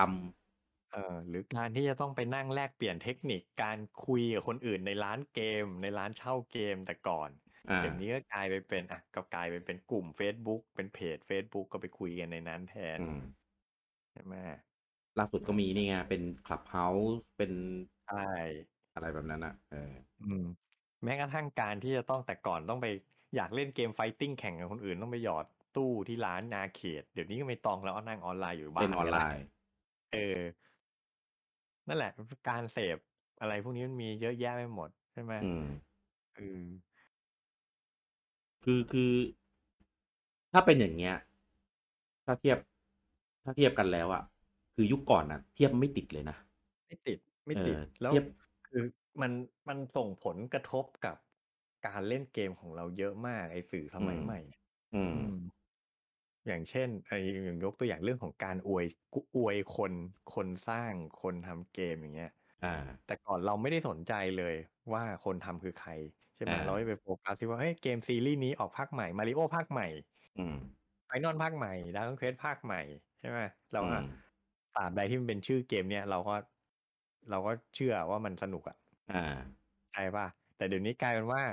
เฮ้ยไฟนอลภาคใหม่ออกขอดูชื่อคนทำก่อนเว้ย ดูดีว่าใครมันทำ เออใช่ป่ะ เออ เออ จริงจริงจริงจริงเป็นเมื่อก่อนก็ไฟนอลไฟนอลก็คือไฟนอลอ่ะ เออ เออดังเควสก็ดังเควสมาริโอก็มาริโออ่ะ ทุกวันนี้ขอไปดูทีมหน่อยว่า เออ หนึ่ ใช่ ง ใช่ไหม ใครโปรดิว ออกมา ส์ ริโอแม้กระทั่งมาริโอมา เรายังแบบ อยากรู้ เออภาคนี้ทีมไหนทำขอดู เอ ก่อน อ เพื่อสร้าง เออ เพื่อเสริมความมั่นใจหน่อยว่าซื้อดีไม่ซื้อดี เออ ใช่ป่ะ ใช่ เออ มันมันมันเนี่ยด้วยความที่คอนเทนต์ข่าวสารมันมันเปลี่ยนไปการเสพสื่อเราเปลี่ยนไป มันก็ทำให้เราสนใจเรื่องอื่น ๆมากขึ้นไปด้วย เราเรื่องมากขึ้นด้วย โอ้โหไอเรื่องมากนี่ผมว่าจริงโคตรจริง เออหรือแม้กระทั่งรีวิวอย่างเงี้ย แต่ก่อนอ่ะเราจะโหเราเราอ่านรีวิวได้แต่จากหนังสือเกมเท่านั้นน่ะ ซึ่งอย่างที่เคยพูดไปในเอพิโซดก่อนๆอ่ะรีวิวเมืองไทย อเมริกายังพอเชื่อถือได้หน่อยใช้วิธีรีวิวแบบฟาร์มิซือรีวิวหลายๆคน อ่า แต่ถ้ารีวิวแบบเกมแม็กอย่างเงี้ยเราจะเชื่อถือได้ยังไง เกมนี้เทพมากเอาไปสี่ดาวอะไรเงี้ยเออคือแบบ เอ เฮ้ อย เออเออเออ แหมแบบรีวิวมันแทบจะแบบไม่ได้ช่วยอะไรเราอ่ะ สุดท้ายเราก็ต้องสุดท้ายเราต้องพึ่งสัญชาตญาณเราเองอยู่ดีในการเลือกซื้อเกมมาเล่นอ่ะ แต่ยังชุด อืม ยังดีว่ายุคนั้นอ่ะเกมมันถูกไงเพราะเล่นเถื่อนกัน อ๋อ มันก็แบบอ่ะซื้อเกมผิด ซื้อเกมไม่สนุก ซื้อเกมห่วยมามันก็ไม่ได้เจ็บตัวอะไรมากยี่สิบสามสิบบาท แต่ยุคนั้นผม ไม่ ว่าคนก็ไม่ได้แคร์รีวิวมากนะ ก็เป็นเกมที่อยากเล่นกูกูก็จะเล่นอ่ะ ก็ไม่ได้ไม่ได้ ใช่ใช่คือผมมาอ่านรีวิวเอาสนุกสมัยนั้นอ่ะ อ่ เพราะว่า อ่า อย่างที่บอกแหมเกมแผ่นละยี่สิบสามสิบบาท ผ อื ม มอืมอืม ผมซื้อเกมเยอะกว่าซื้อการ์ตูนอ่านอีกยุคนั้นอ่ะ อ่าอ่า คือผ ใช่ มผม ใช่ ผมคิดอย่างนี้เลยการ์ตูนเล่มหนึ่งยุคนั้นการ์ตูนลิขสิทธิ์อย่างเล่มละยี่ห้าสามสิบห้าประมาณเนี้ย อืมอืม สามสิบห้าบาทอ่านได้ครึ่งชั่วโมงจบเล่ม อ่า เกมแผ่นละสามสิบถูกกว่าค่าหนังสืออีกนะ แต่มัน อืม เล่นได้นานกว่ามาก ๆ เลยอ่ะ เล่นได้นาน ใช่ ต่อให้มันเป็นเกมห่วยอ่ะซื้อมันเล่นได้สักชั่วโมงหนึ่งก็คุ้มค่าแผ่นแล้ว อืม คุ้มกว่า ซื้อหนังสือการ์ตูนอ่านอีก จริงจริง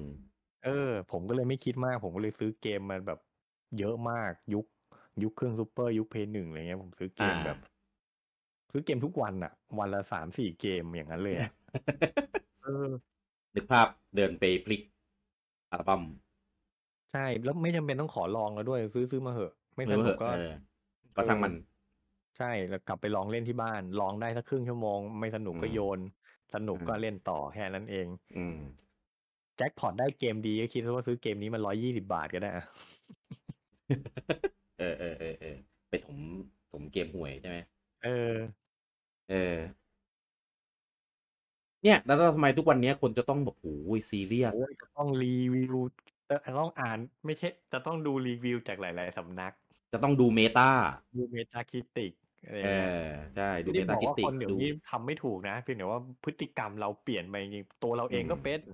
อืม ถูกว่าคือแม้กระทั่งเนี่ยล่าสุดมีเกมอะไรที่แบบ เราอะจ้องจะเล่นกัน อ่า สักพักหนึ่งแล้ว เออ พอแต่พอเกมออกปุ๊บขนาดเป็น เป๋ เกมฟรีด้วยซ้ เป๋ ำเออ เจอคะแนนรีวิวไปบอกเอาวเฮ้ยจะเล่นกันดีไหมเนี่ย อืม สุดท้ายก็เอาน่ะเล่นฟรีไม่เป็นไรเล่นเล่นๆไปเถอะใช่ อืม ป่ะ อืม แต่ถ้าต้องเสียตังค์ซื้อผมว่าป่านนี้เราเทกันไปหมดแล้วแหละ เจอคะแนนรีวิวอย่างนี้เข้าไปอะ ใช่ใช่ ใช่ไหมมันเนี่ย อืม พฤติกรรมมันเปลี่ยนไปมันเขาเรียกไงสื่อมันส่งผลกับพฤติกรรมเรามากจริง พฤติกรรมเราเปลี่ยนไปจริง เอ๊ะตอนเนี้ยผมกำลังคิดมุมกลับว่าสื่ออะเป็นตัวกำหนดคนเล่นหรือว่าคนเล่นเป็นตัวกำหนดสื่อกันแน่ ๆ ผมว่ามันก็ส่งผลกันไปกันมาแหละ อืม เพราะว่าคือด้วยความที่คนเล่นน่ะนิดนู่นนี่นั่น สื่อก็เลยทำออกมา หรือตอนเนี้ย พอสื่อทำออกมา คนมันก็เลยพลอยนี้ตามสื่อไปด้วย คือตอนเนี้ยผม โอ้ เริ่มไม่แน่ใจว่า ระหว่างผู้เสพกับระหว่าง เออ ผู้ทำสื่อ ใครมันเป็นตัวชี้วัดกำหนดชะตากรรมของกันกันและกันกันแน่ มันผมว่ามันไก่กับไข่อะ อืม เราไม่รู้หรอกอะไรเริ่มก่อน แต่มันก็ส่งผลกลับกลับไปกลับมา อืม เออ มันก็ผมว่ามันมันเป็นมันเป็นเรื่องปกติอะมันเป็น เรียกใช้คำไม่ถูก มันก็เป็นวิวัฒนาการของมันอ่ะ อืมอืมอืม อืม ก็อาจจะเกิดการลองผิดลองถูกอะไรอย่างนี้ ลองทำแบบนี้มาเอ้ยคนเล่นก็แบบเอ้ยทำไมแบบแบบนี้ไม่ดีอ่ะอ่ะแต่ว่าคอนเซปต์ดีแล้วเพิ่มนี้เข้าไปอะไรกันแล้วมันก็ค่อยๆอีโวไปเรื่อยๆ จนเกิดมาเป็น ใช่ แบบทุกวันนี้อะไรอย่างเงี้ย ใช่เหมือนแม้กระทั่งแบบ ไม่รู้เอาเอาพูดถึงสื่อสมัยใหม่ก็ได้ ตอนเราเด็กๆไม่มีนะ อย่างอย่างพวกสตรีมเมอร์แคสเตอร์อย่างเงี้ย อืม อ่ะผมผมอาจจะไม่ได้เชี่ยวชาญ เพราะว่าผมไม่ได้ตามดูสตรีมเมอร์จริงจังเท่าไหร่ แต่ผมว่า อืมอืม เขาก็คอนเทนต์ของเขามันก็มีการเปลี่ยนแปลงพัฒนาไปอ่ะคือจาก อืม จากยุคแรก ๆ ที่มันเริ่มมีแคสเตอร์มีสตรีมเมอร์ใหม่ๆ ผมอ่ะเป็นคนที่ตั้งคำถามเลยนะ ว่านั่งดูคนอื่นเล่นเกมมันจะสนุกตรงไหนวะ เหมือนกัน เออทำไม ผม เด็ก ว่า เดี๋ยวนี้แม่งไม่แทนที่แทนที่คุณจะไปนั่งเล่นเกมเองอะ่ะทำไมคุณไปนั่งดูคนอื่นเล่นวะ อืม เออ ผมผมผมสงสัยนะ ผมตั้งคำถามอย่างเงี้ย คือแล้วจนผมก็เป็นสังเกตนี่แหละว่าอ๋อ เด็กหลาย ๆ คนที่ไปนั่งดูเนี่ย เขาไม่ได้ไปนั่งดูเกมนะเว้ย ไม่ได้ดูเกม อืม เขาไปนั่งดูคนเล่นเกมต่างหากคนที่เล่นน่ะเขาไปนั่งดูแคสเตอร์คนนั้นน่ะ อืม เออ คือเขาไม่ได้สนุกกับตัวเกมที่แคสเตอร์กำลังเล่น แต่เขากำลังสนุกกับพฤติกรรมที่แคสเตอร์ทำตอนเล่นเกมต่างหาก อืม เออ เขามีการพากย์เสียง เขามีการสวมบทบาท อะไร อืม อย่างเงี้ย เออ อืม อผมนั่นแหละผมว่าเออว่ะ คือเหมือนกับว่า อันซึ่งอันนี้มันเป็นคอนเทนต์แล้วแต่ แล้วแต่คนเลยนะ แล้วแต่ว่าสตรีมเมอร์คนไหนจะสร้างคอนเทนต์ตัวเองออกมายังไง แล้วแต่ช่อง ใช่ แต่ว่ามันก็นั่นแหละ มันก็พัฒนามาจากที่ แต่ก่อนผมก็เข้าใจว่ามันคือการนั่งเล่นเกมให้ดูเฉยๆอ่ะ เดี๋ยวนี้มันก็ไม่ใช่แล้วไง อืมอืมอืม อ่า อืม ที่มันส่งผลกับเราไหม มันก็ส่งผลนะ อืม คือมันทำให้บางทีอ่ะ เกมบางเกมที่เราไม่เคยสนใจมันมาก่อน ใช่ไหมแต่มันเหมาะกับการเอาไปสตรีม มันก็จะโผล่ขึ้นมาในฟีด YouTube เป็นประจำอย่างเงี้ย ผมไม่ อ่า ผมก็จะเริ่มแบบเอาวเฮ้ยเกมนี้แม่งอีกแล้ว เห็นเกมนี้อีกแล้ว อีกแล้ว อีกแล้ว อะไรเงี้ย จนสุดท้าย เออ ลองโหลดมาก็ได้วะ มันก็เกมฟรีนี่นาไม่เสียหาย อ่า อมอง อ่า อาร์ อ่า อย่างเงี้ย ผมอมองอาร์เนี่ยผมไม่เคยเปิดเล่นนะ แต่ผมก็โหลดมันมาเพราะผมโดนป้ายยาใน YouTube เนี่ยแหละจริงๆคือไม่ได้อยากเล่นด้วย แต่เหมือนกับว่า อืมอืมอืม เห็นมันทุกวันทุกวันอ่ะ แล้วแบบเหมือนเหมือนเหมือนโดนสะกดจิตว่าเออเราก็ต้องมีติดเครื่องไว้เบ้าวะอะไรเงี้ย อืม เออ อืม แต่สุดท้ายก็ให้ลูกเล่นไม่ได้เล่นเอง เออ ลูกเล่นด้วยเหรอ เล่นเล่นลูกผมชอบเล่นอมองอัสมาก เออผม แล้ว ว่า นี่อันอันนี้อันนี้อาจจะนอกเรื่องหน่อย ผมสังเกตพฤติกรรมลูกผม อืมอืมอืมอืม ลูกผมเล่นอมองอัสเล่นไปภาคไป เรียนแบบสตรีมเมอร์ อ่า อ่านั่นแหละเนี่ยเห็นไหมมันส่งผลกับพฤติกรรมการเล่นละ คือเด็กก็ไม่ได้เล่นเกมเพื่อเอาสนุกละ อืม เขาเล่นเกมเพราะเขาอยากจะเหมือนพี่แป้งอะไรเงี้ย อ่าอ่าอ่าเล่นเพื่อถ่ายทอด อ่า อะไรอย่างนั้น อืม อืม ก็น่าน่าคิดนะ แต่ อืม แต่ถ้าเป็นอย่างเงี้ย ถ้าถ้าในมุมมองของของผมที่มองเด็ก อาจจะเป็นในแง่ของพฤติกรรมเรียนแบบอะไรงี้ปะอาจจะไม่ได้ ใช่ผมมองว่ามันส่วนหนึ่งมันเป็นพฤติกรรมเรียนแบบอะไรอย่างที่บอก อื อะ ม ว่าแบบเอ้ยเขาเขาเห็นอ่ะผมเอ่ยชื่อพี่แป้งอะอะ ครับครับ เขาเห็นพี่แป้งสตรีมเกมทุกวันพี่แป้ง อ่า ภาคเกมอะไรเงี้ยเขาก็แบบรู้สึกสนุกอะแล้วเขาก็อยากจะทำแบบนั้นบ้างอะไรเงี้ย อืม เออเพราะฉะนั้นประเด็นคือเขาอาจจะไม่ได้สนุกกับเกมเลยก็ได้ อ่า แต่เขาสนุกกับการได้ภาคเกมเหมือนพี่แป้งอะไรเงี้ย อ่าอ่าอ่า อืม อืม เข้าใจคือแต่คือเด็กยุคเนี้ยเขาโตมาแบบนี้เขาเจอแบบนี้มาตลอดมันเป็นสิ่งที่อยู่ในชีวิตประจำวันจนมันเป็นเรื่องปกติอ่ะ ใช่ เออคือคือไม่รู้ต่อไปมันจะพัฒนาไปในทางไหนนะ แต่ว่าปัจจุบันเนี่ยมันคือมันอยู่ตรงเนี้ย เด็กที่เกิดมาอายุไม่เกินสิบห้าเนี่ยคือ อยู่กับพวกนี้มาจน มันเป็นเรื่องปกติแล้วว่างี้แล้วกัน อืม เออ ผมมีผมมีหลาน ผมมีหลานอยู่คนหนึ่ง ครับ ลูกอ่ะเดี๋ยว ลูกผมมาแปดขวบละ อ่า เนี่ยถึงมานั่งเล่นเกมพวกนี้ อืม ไอ้ไอ้หลานที่ว่านี่ประมาณสิบขวบ โตมาอีกหน่อยนึง อ่า ไม่ ผู้ ค่ ชา อย ย ผู้หเล่น ญิง เกม ผู้ชายเป็นเป็นหลานชาย อ่า ไม่ค่อยเล่นเกม อืม แต่ดูสตรีมเมอร์ เยอะมาก คือคือไม่ค่อยเล่นไม่ค่อยเล่น เน้นดู ไม่ค่อย เนี่ย เล่นเน้นดูใช่ เน้นดูสติดูสตรีมเมอร์ ดูแคสเตอร์เบาะเยอะมาก แต่ไม่ค่อยเล่นเกมเอง อืม นี่เลยผมเลยมองว่าโหมันกลายเป็นแบบ มันกลายเป็นอะไรอีกอีกเขาเรียกว่าไงอ่ะ อีกแบบหนึ่งไปแล้วอ่ะ อ่า เออ คือกลายเป็นว่าเราอ่ะ คนรุ่นเราเนี่ยเราเสพเพื่อที่จะมาสนับสนุนการเล่นเกมของเรา อืม แต่ในขณะที่คนอีกรุ่นหนึ่งอ่ะเขาไม่ใช่แล้วนะเขาเขาไม่ได้สนใจการเล่นเกมเลยด้วยซ้ำอย่างไอหลานผมไม่ได้ติดเกมนะแทบไม่เล่นเลย อืม แต่ติดแคสเตอร์ติด ติ ส ดดู ตรีมเมอร์นั่งดู เออ ก็เนี่ย เออว่ะ สื่อเกมรูปแบบใหม่ มันก็มีผลกับคนอีกรูปแบบหนึ่งเหมือนกันอ่ะ ถ้าอย่างเงี้ยผมมองว่ามันอาจจะหลุดจากเรื่องของเกมไปแล้วล่ะ มันอาจจะเป็นในเรื่องอะคอนเทนต์เนี่ยเกี่ยวกับเกมจริง เป็น แต่ เอนเตอ วิธีร์เทนเมนต์ไปแทนแล้วอ่ะ ใช่มันเป็นเอนเตอร์เทนเมนต์มันเป็นมีเดียที่แบบเหมือนตอนเราตอนเด็กเราชอบดูก็คือจะดูพวกการ์ตูนใช่ไหมดูรายการเด็ก ดูเจ้าขุนทอง ใช่ เออ มันก็เป็นแบบนั้นแหละเพียงแต่ว่า อันเนี้ยเนื้อหา มันก็เป็นเกี่ยวกับการสตรีมพูดถึงเกี่ยวกับเกมเท่านั้นเอง อืม เออซึ่งตอนเราดูการ์ตูนเราก็ไม่ได้แบบอยากจะไปแบบเป็นแบบในการ์ตูนอะไรอย่างงี้ใช่ไหมล่ะ อืม เออเราก็ดูเหมือนเสพเอาเอนเตอร์เทนอ่ะเออผมว่าเนี้ย ใช่ก็คือนั่นแหละผมพยายามจะพูดว่ามันก็มีมันก็มีข่าวสารมีคอนเทนต์เกี่ยวกับเกมที่ที่เรียกว่าไงไม่ได้ส่งผลกับคนเล่นเกมเท่านั้นอ่ะ มันส่ง อ่า ผล อ่า กับ ใช่ คน ใช่ ทั่วๆไปที่ไม่เล่นเกมด้วยอ่ะ อืมอืม เออ มันไปไกลมากแล้วอ่ะ คือถ้ามันเป็นคลิปรีวิวเป็นอะไรพวกเนี้ยมันก็ยังอยู่กับในด้านเกมไงแต่พอมันเป็น อ่า สตรีม โอ เป็นงาน ใช่ สตรีมเป็นการอะไรอย่างงี้ปุ๊บมันกลายเป็นแบบเอนเตอร์เทนไปแล้ว เออ เออ มันก็เลยเหมือนแบบโดยโดยมีมีเกมเป็นสื่อกลางอะนะ ใช่ หรือเดี๋ยว ซึ่ง นี้ เนี่ยเป็น e สปอร์ตไปแล้วเงี้ยมีถ่ายทอดการแข่งขัน เออ เออใช่ไหมเราก็นั่งดูมันในฐานะที่เป็นกีฬาได้แล้วด้วย จริง เออ ใครจะไปคิดวันหนึ่งมานั่งดูคนอื่นแข่งเกมกันเป็นเรื่องเป็นราวชิงแชมป์โลกอย่างเงี้ยโอ้ อืม อืม แสดงว่าบทบาททุกวันเนี้ยคือคือเอาจริงๆอ่ะต้องยอมรับนะว่าเกมมันมีส่งผลทำให้สื่อพวกเนี้ย เปลี่ยนไปในทิศทางที่ที่เอ่อมีบทบาทในในชีวิตประจำวันแล้วก็สังคม คือแม้กระทั่งสังคมไทยที่ที่ไม่ได้รับการไม่ได้มีการยอมรับเรื่องนี้กันอย่างเป็นวงกว้างอ่ะ ก็โดนเอฟเฟกต์เรื่องนี้ไปไม่น้อยเหมือนกัน ใช่ มันก็เขาเรียกว่าไง อ่ะ มันมันมันมัน มันมาให้เราเห็นอยู่ตลอดเวลา มัน อ่า มันเหมือนโดนป้ายยา ครับ คือต่อให้เป็นต่อให้เป็นผู้ใหญ่ที่อาจจะเคยไม่ยอมรับอ่ะ แต่พอ อื อ ม เจอมันเข้าไปบ่อย ๆ มันก็มีการ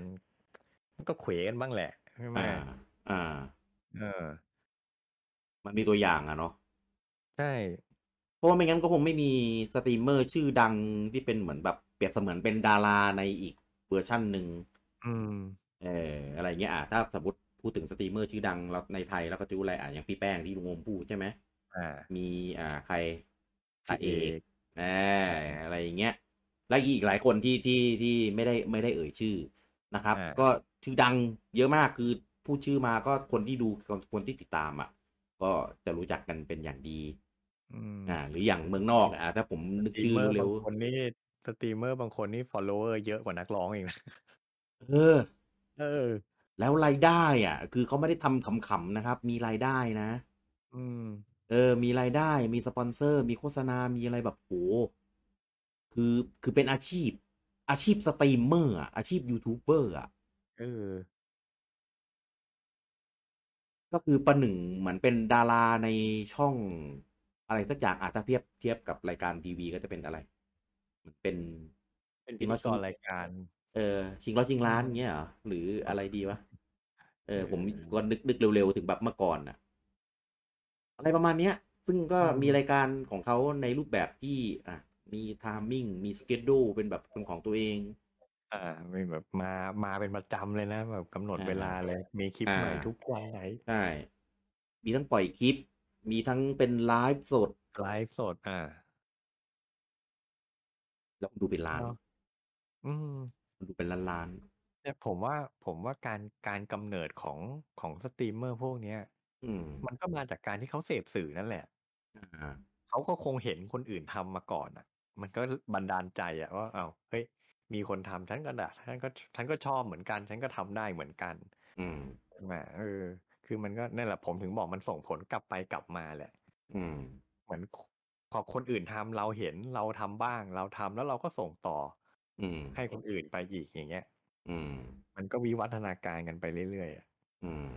อืม จริง แต่คือ คือ คือคือใจความหลักที่ต้องการจะสื่อคือมันสื่อมันส่งผลจริง อืม ๆ เออ แล้วแล้วส่งผลมากด้วยในในปัจจุบัน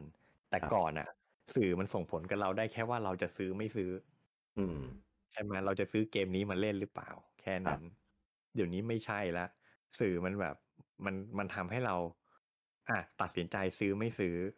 อ่าหนึ่งละใช่ไหม อืม แต่มันทำให้เรามีเรื่องพูดคุย มีเรื่องที่ทำให้เราคิด หรือแบบมีทำทำให้เราสนใจ อื แล้วมันสามารถนำไปต่อยอดเป็นอย่างอื่นได้อีก อืม เนี่ยอย่างอย่างอ่ะผมยกตัวอย่างเพจเลิฟนินเราเองก็ได้ อ่า เราเป็นเพจเกมแต่เราไม่ได้ลงแค่ข้อมูลเกมใหม่ถูกป่ะ ครับ เรายังมีมาแบบ เรายังมีมาวิเคราะห์ แล้วมีมาพูดคุย มีนู่นมีนี่คือแบบอะไรที่มันแวดล้อมอยู่เกี่ยวกับเกมอะเราก็เอามาพูดได้หมดอะคือเนื้อ แล้วสิ่ง หา สิ่งที่เรากำลังทำอยู่นี่ก็ก็ใช่พอดแค ใช่ สต์ มัน เนี่ย คือพอดแคสต์มันก็มันก็เกิดขึ้นมาใหม่อีกเออเนี่ยมันก็ส่งผลกับชีวิตเราอะ อืม เออ คือถ้าพูดว่าถ้าย้อนกลับไปบอกตัวเองในสามสิบปีที่แล้วว่าเฮ้ยโตขึ้นมึงจะมีรายการวิทยุเป็นของตัวเองนะเกี่ยวกับเกม ผ เอ ม อ คงด่าตัวเองกับมึงเพ้อเจ้อแล้ว เพื่อเจอมาก เออใครจะไปคิดอ่ะ อืม นั่นสิ เออ แล้วถามว่าเราเป็นคนคิดค้นมันขึ้นมาหรือเปล่า ก็ไม่เรา ไม่ ก็ ใช่ ฟังคนอื่นเข้ามาเหมือนกัน เราก็เสพของคนอื่นมาก่อนเหมือนกัน อ่า ใช่ไหมก็เนี่ยแหละ สื่อสื่อมันก็ส่งผลกับเราจริงๆอะแหละ อืม มันก็ทำให้เราลุกขึ้นมาทำอะไรที่เรา ที่เราเคยอยากจะทำแต่เราทำไม่ได้ นี่จ อื ริง ม ๆมันก็เป็นการแก้กรรมนะเหมือนที่เราคุยกันนะว่าแบบคเฮ้ย รับ ให้ไปเป็นให้ไปเป็นผู้พัฒนาเกมตอนนี้คงไม่ไหวแล้วแหละ อ่า แต่อย่างน้อยอันเนี้ยเรายังลุกมาทำอะไรที่มันเกี่ยวข้องกับเกมอยู่อะไรเงี้ย มันก็ ส เป็น น แบบ อง สนอง อ่า มันก็เป็นงานอดิเรกอีกรูปแบบหนึ่ง อ่า ใช่ไหมนอกจากที่เราจะนั่งเล่นเกมทั้งวันน่ะ เราก็มาทำอย่างอื่นได้ด้วยอ่ะ อืม อืม ถึงแม้จะยังไม่ทำเงินก็ตามสปอนเซอร์เข้าได้นะครับ มาเรื่องนี้ได้ไงวะ ตั้งหลักไม่ทัน เออ คือคือเอาจริง ๆ อันนี้ต้องบอกว่าคือไม่ไม่ไม่ปฏิเสธนะครับ ว่าถ้ามีสปอนเซอร์เข้ามา หรือมีผู้สนับสนุนอะไรเนี่ยให้ของให้ตังค์ให้อะไรก็แล้วแต่ ก็จะดีใจมากในในทุ ค ก รับ ครั้ง เออ แต่ว่าคือเลิฟนินเนี่ยอยู่มาสิบกว่าปี อืม ทำไม่เคยไม่เคยหวัง ไม่ได้โฟกัสตรงนั้นอ่ะนะเรา เอ ทำ อ เป็นงานอดิเรก เป็นเป็นแบบเอาไว้ปล่อยของมาพูดอย่างนี้ อืมอืม ปล่อยของไว้ปล่อยความอัดอั้น แล้วก็เหมือนแบบอยากจะให้คนที่ชื่นชอบในแบบเดียวกัน เออมารวมกลุ่มพูดคุย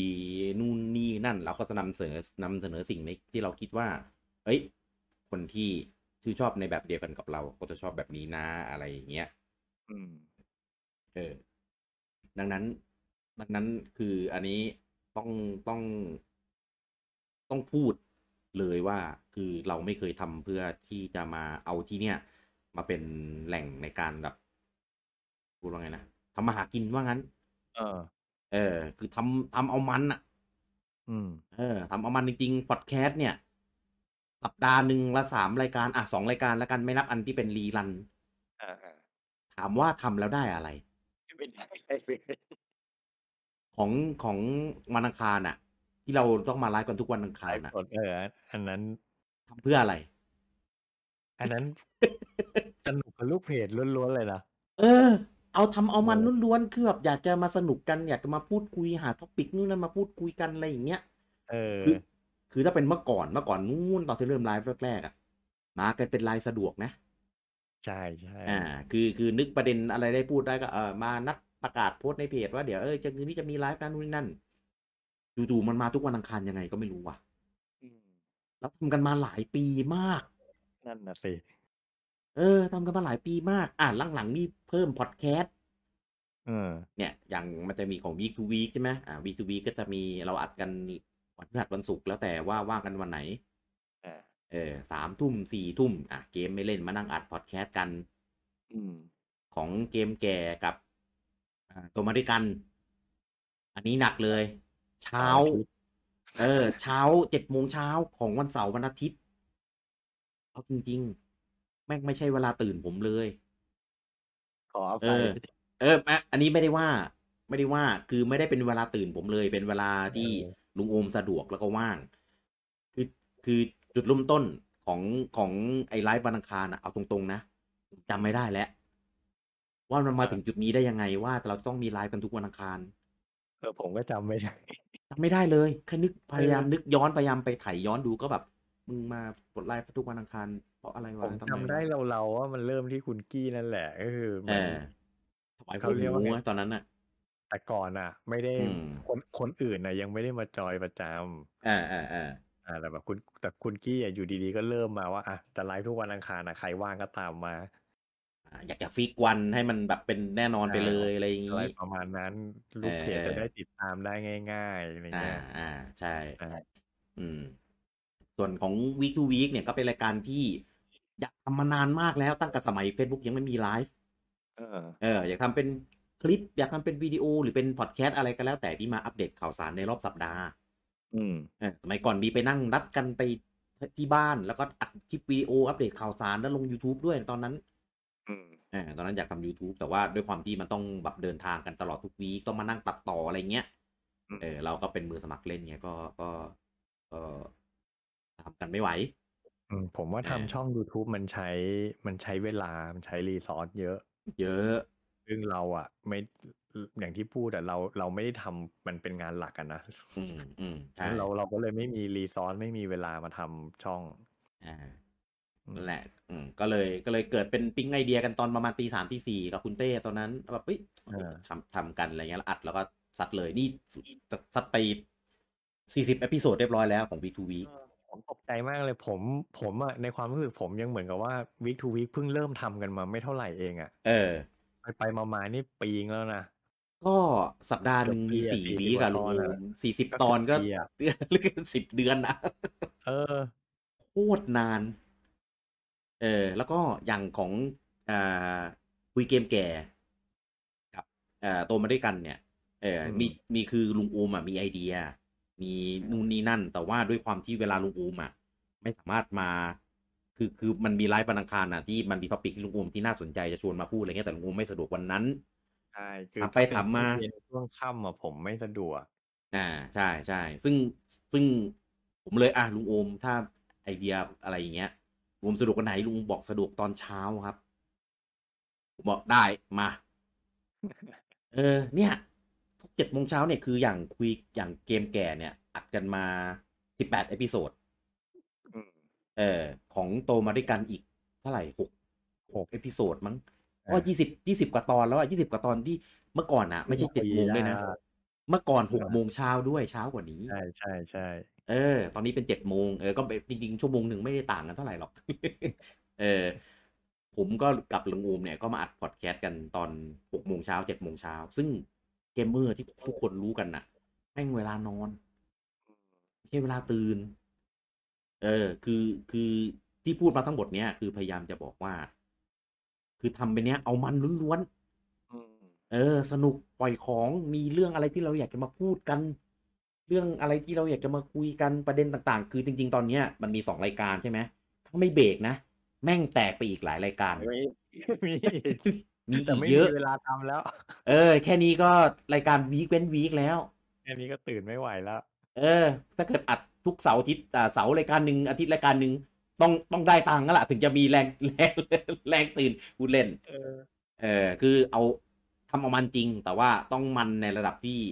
ไหวแล้วก็พอดีพอดี อืม เออซึ่งตอนตอนเนี้ยกำลังดีเลย โอเค นี่ยังไม่นับคอนเทนต์ต่างๆ ที่เราเอาไปลงเพจอีกนะ อืม เออ คือทำไปไม่ได้ไม่ได้หวังอะไรเลยนอกจากสนุกและให้คนที่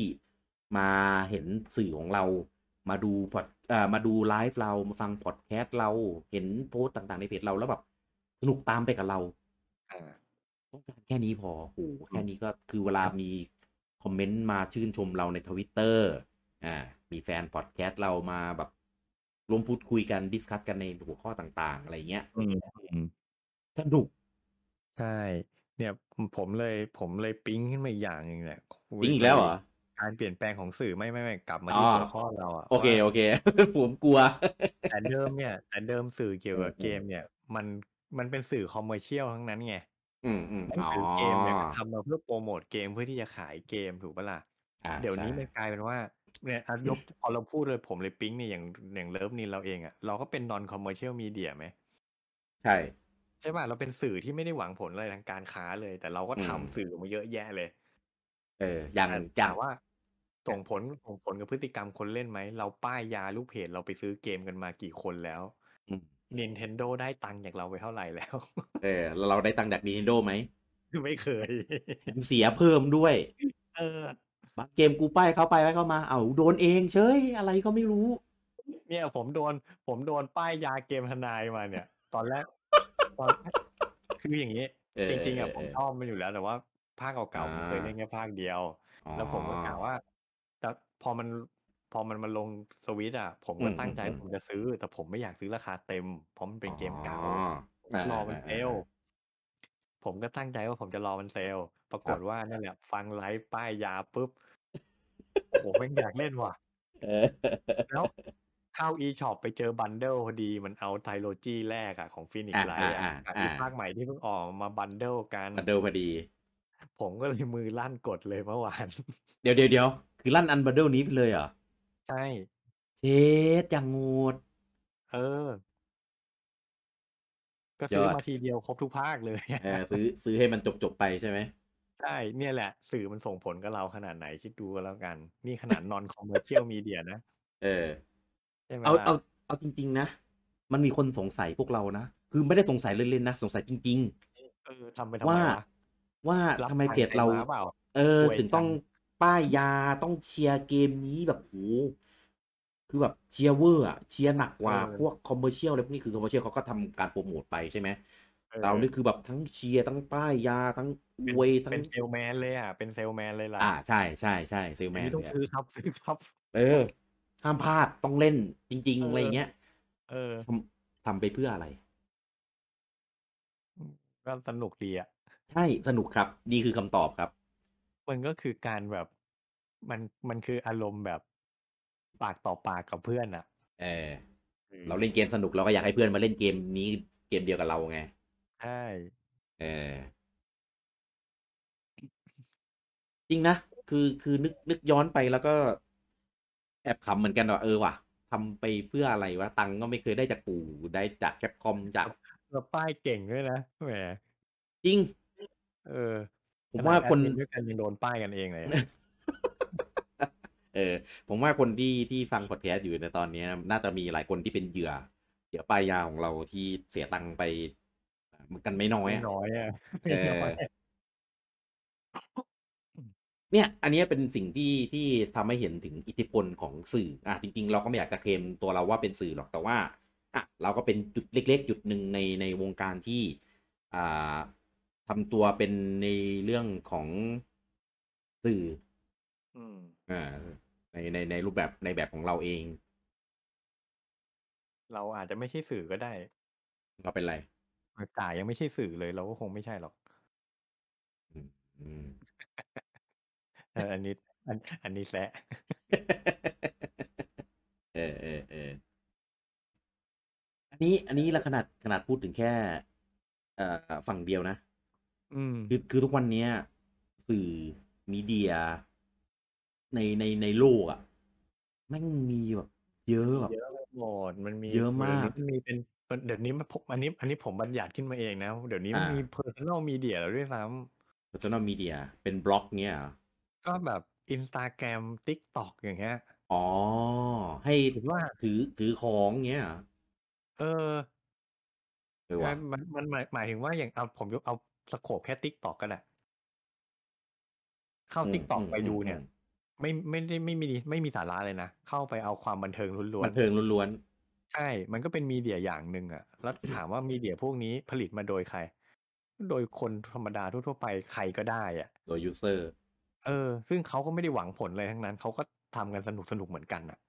อืมอืมอืม เออมันมันแต่ว่ามันเป็นคอนเทนต์ที่ทำได้ง่ายมากเลย มีมืออา ถือหนึ่งเครื่องกับตัวคนหนึ่งคนแม่งสร้างมีเดีย สร้างคอน อ่า เทนต์ขึ้นมาได้ละ ไอเดียไง เออ ขายขายไอเดีย นั่นแหะดินั่นแหละผมว่าเออมันมันมันมันไปไกลแล้ว แต่ว่าผมผมผมยังไม่ได้สังเกต ผมยังไม่ได้เล่นติ๊กตอกเยอะว่ามันมันสามารถส่งผลกระทบอะไรกับกับคนได้หรือเปล่า อืม อย่างอย่าง Facebook อย่าง IG เนี่ยส่งผลแน่นอน ดาราถือของนี่ยาย่าขายต้นไม้ไปไม่รู้กี่ล้านต้นแล้วอะ เออเออเออนั่นสิ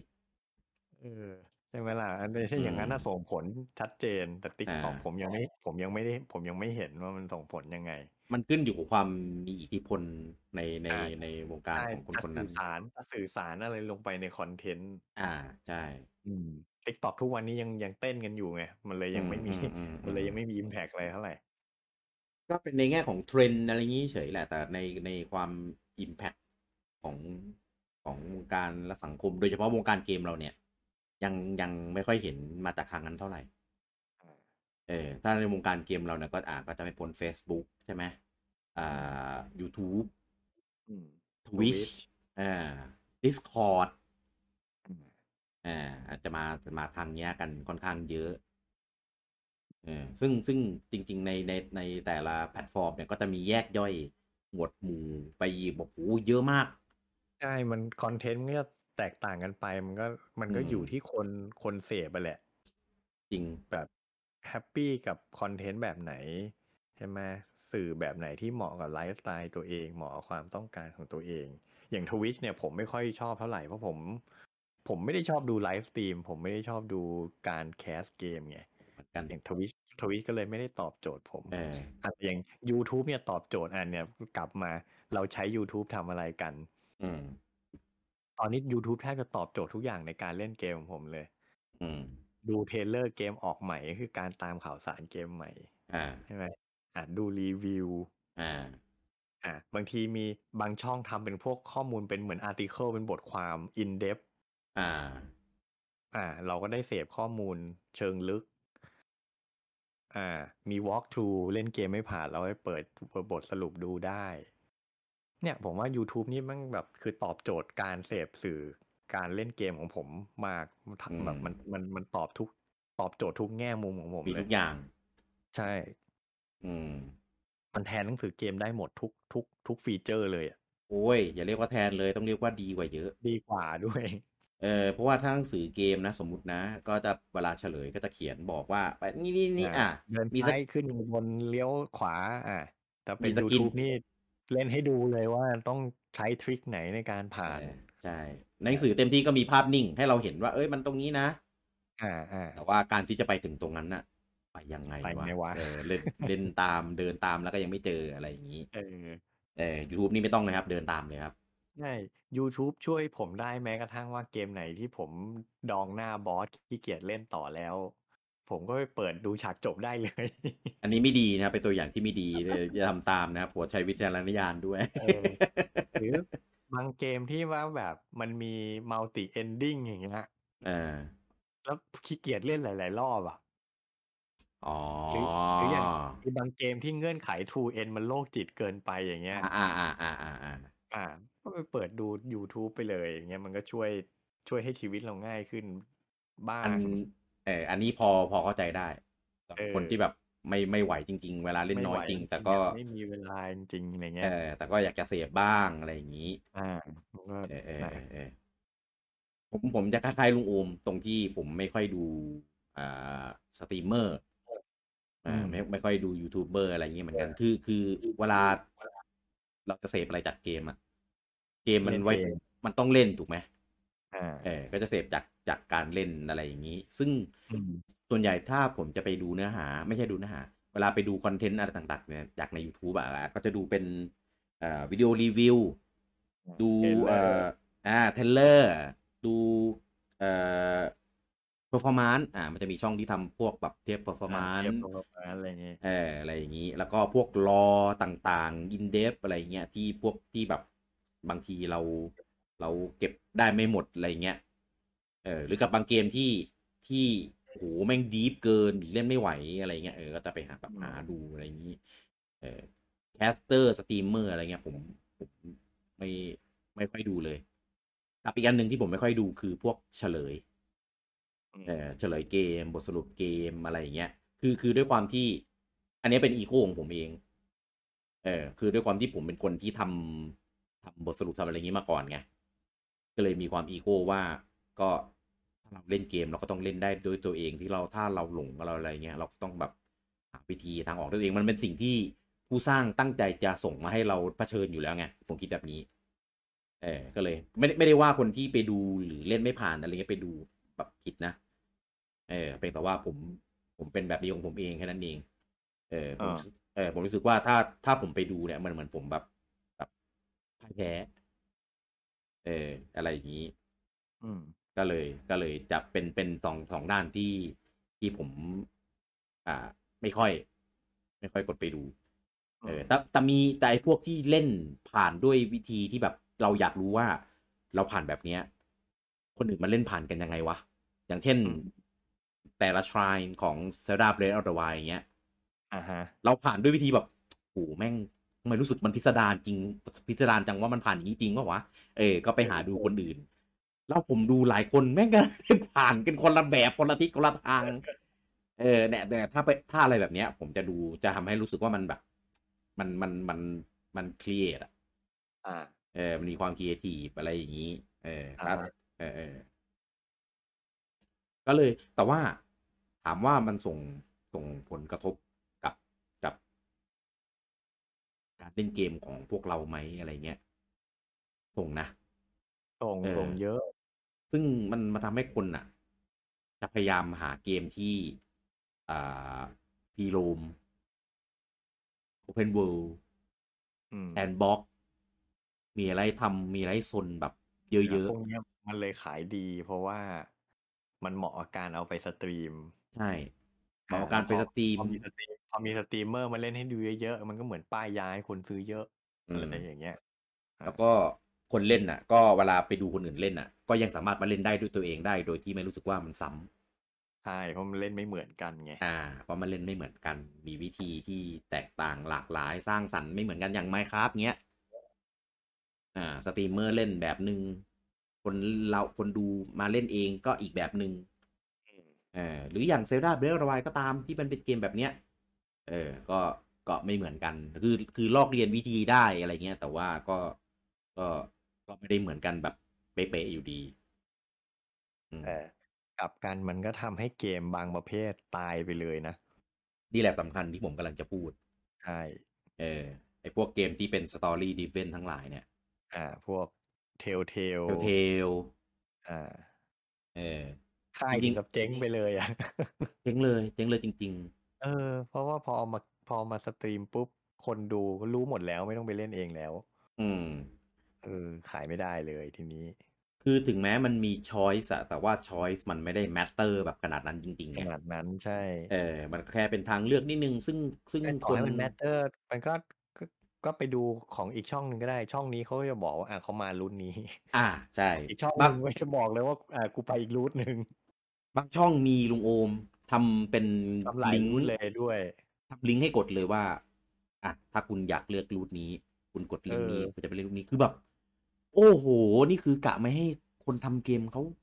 เออ ไอของได้เลยเหรอก ลายเป็นหนังไว้เลยอ่ะเอาเกมเขามาแปลงเป็นหนังให้ดูฟรีๆเฉยเลยอ่ะ เออโหดมาก อืม โหดมากแล้วก็น่ากลัวมาก ใช่น่าสงสารน่าสงสารค่ายเกมแล้วคือเกมพวกเนี้ยมันจะสนุกก็ต่อเมื่อเล่นเองไง เล่นเออ เออแต่พอไปดูปุ๊บมันก็เลยกลายเป็นไม่จำเป็นต้องซื้อมาเล่นละ เออ เออ มันก็เนี่ยส่งผลกระทบในแง่ลบเหมือนกัน อืม อืม คือคือตอนแรกอะผมเห็นผมก็รู้สึกว่าเฮ้ยทำขนาดนี้เลยเหรอทำขนาดนี้เลยเหรอคือแทบจะเป็นเหมือนเกมอยู่แล้วอะแทบจะเป็นเหมือนเกมของเขาอยู่แล้ว เพียงแต่ว่าปรากฏคลิงคลิกลิงก์เลือกในใน YouTube อะ อืม เออโหดมาก คือวงการไพเรตอะก็สร้างดาเมจเยอะอยู่แล้วอะเจอนี้ก็ไปอีกผมว่าโหดอะ โหดโหดโหด เออตอนแรกผมก็ไม่นึกนะ ไพเรตเนี่ย ซื้อไปก็ยังต้องเล่นเอง อ่าใช่ นี่แม่งไม่ต้องเล่นเลย ไม่เล่นเลยดูแล้วก็กดคลิกเลือกอย่างเดียว ก็บได้ทั้งหมดเลย เออ ผม แล้วมั คิด ก็ นะ จมีนี่ผมผมผมอันนี้ขอแจมหน่อย ได้ มันส่งผลให้เกิดพฤติกรรมอย่างหนึ่งของคนในอินเทอร์เน็ตด้วย เออ เกมนี้ไม่ดีผมดู YouTube มาแล้วไง วลีเนี้ยแม่งโคตรเสียบแทงอะเออ เกมอะขึ้นชื่อว่าเกมมันต้องเล่นดีวะ เออ น่ากลัวมาก อืม คือผมคิดแหละนะว่ามันจะต้องสร้างดาเมจให้กับค่ายเกมแน่ๆแต่ก็ไม่คิดถึงขั้นว่าทำให้แบบเจ๊งได้อะ เออทำให้เกมบางเกม ขายไม่ได้ถึงกับค่ายเจ๊งเนี่ย มัน เออ ใครใครจะไปคิดถึง จริง อืม คือคือก็ผมว่าเขาอะก็ไม่ได้ตั้งใจหรอก ที่จะให้ ตอน ทำ ตอนทำอ่ะไม่ได้ตั้งใจหรอก อืม ตอนที่ทำขึ้นมา ครั้งแรกอ่ะคงคิดไม่ถึงจริง ๆ แหละ อ่า แต่ ใช่ หลังจากนั้นเนี่ย คุณรู้แล้วแต่คุณก็ยังทำอยู่เนี่ย อ๋อถ้านั้นก็ก็ไม่รู้ ใช่ไหมล่ะเพราะ ไม่รู้ เทล แล้วอะ เทลเทลเขาไม่ได้ทำเกมเดียวเทลเทลเขาทำเกมออกมาเยอะแยะไปหมด แต่มัเยนอะ เป็น เยอะ แนวเดียวกันหมดใช่ไหม ใช่ ล่ะ สไตล์เขาเล ยูทูบบอย ร์ก็เอาแต่ยูทูบเบอร์ก็ทำเกมเขาทุกเกมจนสุดท้ายเขาก็เจ๊งอ่ะขายไม่ได้สักเกม อืม อืม ก็ทำแล้วมันมีคนดูอะทำไงอะ อืมก็เนี่ยมันก็ส่งผลกลับไปกลับมาไงมันก็เป็นเรื่อง เออ ดีมาสะพายเออ ก็ตามใดที่มีคนดูก็มีคนทำ มีคนทำคนก็ดู สรุปผิดที่คนดูหรือสรุปผิดที่คนทำ ผิดที่ผิดที่คนทำเกมมาทำออกมาทำไม เดี๋ยวเดี๋ยวเดี๋ยวมันไม่ใช่ความผิด ทำก็ไม่เจ๊ง โอ้ยคิดอย่างนี้กันหมดนี่เสร็จเลยนะ เราคงไม่ได้เห็นเกมอินดี้กันใน เออ ในใน มุก เนี่ย เออน่ากลัวมาก ๆเออ อืม อันเนี้ยเป็นเอฟเฟกต์ที่เป็นด้านลบของสื่อในยุคปัจจุบันที่ โอเคแหละ หลายคนอาจจะมองว่ามันไกลตัวว่าหนึ่งบริษัทแม่งเป็นบริษัทใครก็ไม่รู้กูไม่รู้จักมึงเป็นใครกูก็ไม่รู้จัก เออ แต่ว่าทำอะไรมันเป็นถึงใกล้ตัวอะไรเงี้ย ตอนนั้นมันจะมันจะสายไปหรือเปล่า อืม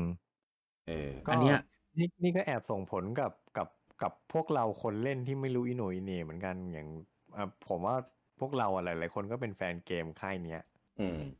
ก็ไม่มีให้เล่นแล้วไง อืม เออ ใช่ ผมเจ็บใจมากเพราะว่าผมมาเป็นแฟนเกมค่ายนี้ ใช่แล้วเราอะสนับสนุนมาตลอด อืม แต่อยู่มาวันหนึ่งค่ายที่เราสนับสนุนแม่งเจ๊งเจ๊งเพราะคนที่ไม่ได้สนับสนุนเขา อืม เออ มันน่าเจ็บใจเหมือนกันนะ อันนี้ขอเมาส์ ม คือคือบูจังอ่ะ ชอบไปดูครับ อืม อืม เออชอบไปดูครับ แต่ว่าบูจังซื้อไง เออ เออซื้อแต่ว่าไม่เล่น ไม่มีเวลาเล่น ครับ ไปนั่งไปนั่งดูเอา ผมคือแบบ อ่าฮะ ตัดปากเลยอ่ะคือ คือจะด่าก็ด่าไม่ได้ไงเพราะมันซื้อไงเออ แต่มันไม่เล่นเองไงมันไปกดดูไงคือแบบอืมบูจังคือ เหมือนจ่ายตังค์ตีตั๋วหนังเข้าไปดู เออ แต่ เออ แต่เหมือนเหมือน พูดว่าไงดีวะเหมือนซื้อ ซื้อแผ่นหนังมา แต่ว่าเก็บไม่ไม่เอามาเปิดดูโหลดโหลดเถื่อนมาดูอะไรแทนอะไร เออ เงี้ย อะไรประมาณนั้น เออ คือคือ ผมมันกัดปากกันนะคือแบบอืมคือ อืม มันสนับสนุนอะ จริง ๆ มันมันมันจะพูดว่าถูกต้องร้อยเปอร์เซ็นก็ไม่ได้หรอกจะคืออ ม จากการจะมาข้ออ้างว่าแบบเฮ้ยยังไงผมก็สนับสนุนผู้ผลิต อืม ไปแล้วงั้น อืม ผมจะเสพเถื่อนด้วยก็ไม่เป็นไร ผมผมไม่เห็นด้วยกับคำพูดแบบนี้ อืม เพราะว่าถ้าคุณไปเสพของเถื่อน มันก็คือการไปสร้างดีมานให้คนผลิตของเถื่อน ใช่ถูกต้องครับ พอเขาเห็นว่ามีดีมานเขาก็ยังทำต่อ อืม อืม เพราะฉะนั้นจะจะมาพูดว่าเฮ้ยสนับสนุนของแท้ไปแล้วมาเสพของเถื่อนได้เนี่ยไม่ถูกต้องยังไงก็ไม่ถูกต้องอยู่ดี อืม อืม กูดังฟังไว้นะ เออ จะมาฟังเปล่าวะ ไอ้บางหรอก เออเออเออนั่นแหละ แต่เอาแต่เอาจริงๆก็เป็นเทา อืม ๆ อืม เป็นเทาๆ แต่ว่าก็ ก็คือเราเราเราอาจจะไม่ได้เป็นคนไปละเมิดเองอ่ะแต่เหมือนว่ามันก็อ้อมๆอ่ะมันก็ถึงแม้เราจะสนับสนุนของแท้แต่มันก็กลายเป็นว่าเราก็ไปสนับสนุนส่งเสริมให้มันยังมีการผลิตของเถื่อนหรือผลิตคอนเทนต์ อ่า พวกนี้ออกมาอยู่ดีอะไร เป็นเงี้ย เป็นฟันเฟืองขับเคลื่อนอ่ะ ใช่ อืม มันที่ถูกคือควรจะซื้อแล้วก็เล่นเองด้วยครับ เออ ซื้อไม่งั้นก็ไม่ต้องเล่นซื้อมาดองเฉยๆ เออ เออ อันนั้นประจำอยู่แล้ว อ่า เออ เนี่ยผมก็เลยเลยมองว่านี่ขนาดเรานึกออกเร็วๆ แค่เรื่องเดียวนะ อืม จริง ๆ อ่ะ มันมีเป็นดาเมจเป็นคลื่นใต้น้ำที่เรามองไม่เห็นอีกไม่รู้ตั้งเท่าไหร่ที่ที่ ก็ผ ที่ ม วง ว่า การเกมมันได้รับผลผลกระทบเป็นอยู่ถึงทุก อี วั ก น อย่างที่ผมที่อันอันนี้ไม่ได้มีหลักฐานว่ามันส่งผลจริงหรือเปล่า แต่ผมว่าน่าจะมีส่วน คือ คือมันส่งผลกระทบกับอาชีพการงานของผู้พัฒนาเกมบาง อืม คนได้เลย ยังไง อีนาฟูเนะหมดอนาคตในวงการเกมไปหรือยัง ผมว่ามันทำตัวเองแม่อันเนี้ย เออไม่แต่ถามว่ามันเขาเรียกว่าไง อ่ะ คนด่าเยอะมากเลยไงนึกออกไหม อ่า ถ้าเป็น อ่า ถ้าเป็นใน อ่า อดีตอะที่เราไม่ได้โฟกัสอะไรกับตัวคนทำอ่ะ อ่า มันก็วัดกันที่ยอดขายเพียวๆถูกไหม อ่ ตรามใดที่เกมยังขายได้ อ่ะค่ายเกมแฮปปี้ อีกคนทำ ถึงแม้จะนิสัยเลวระยำตำบอลยังไง แต่ของขายได้ก็อาจจะยังได้ทำงานต่อ อื ใช่ไหม แล้วดูไฟนอลสิบห้าก็ได้ ทุกวันเนี่ยดีเลกเตอร์ต้องออกเด้งออกจากบริษัทไปแล้วอ่ะ ทั้งที่ยอดยอดขายเกมก็ไม่ได้แย่เพราะอะไรอ่ะ อืม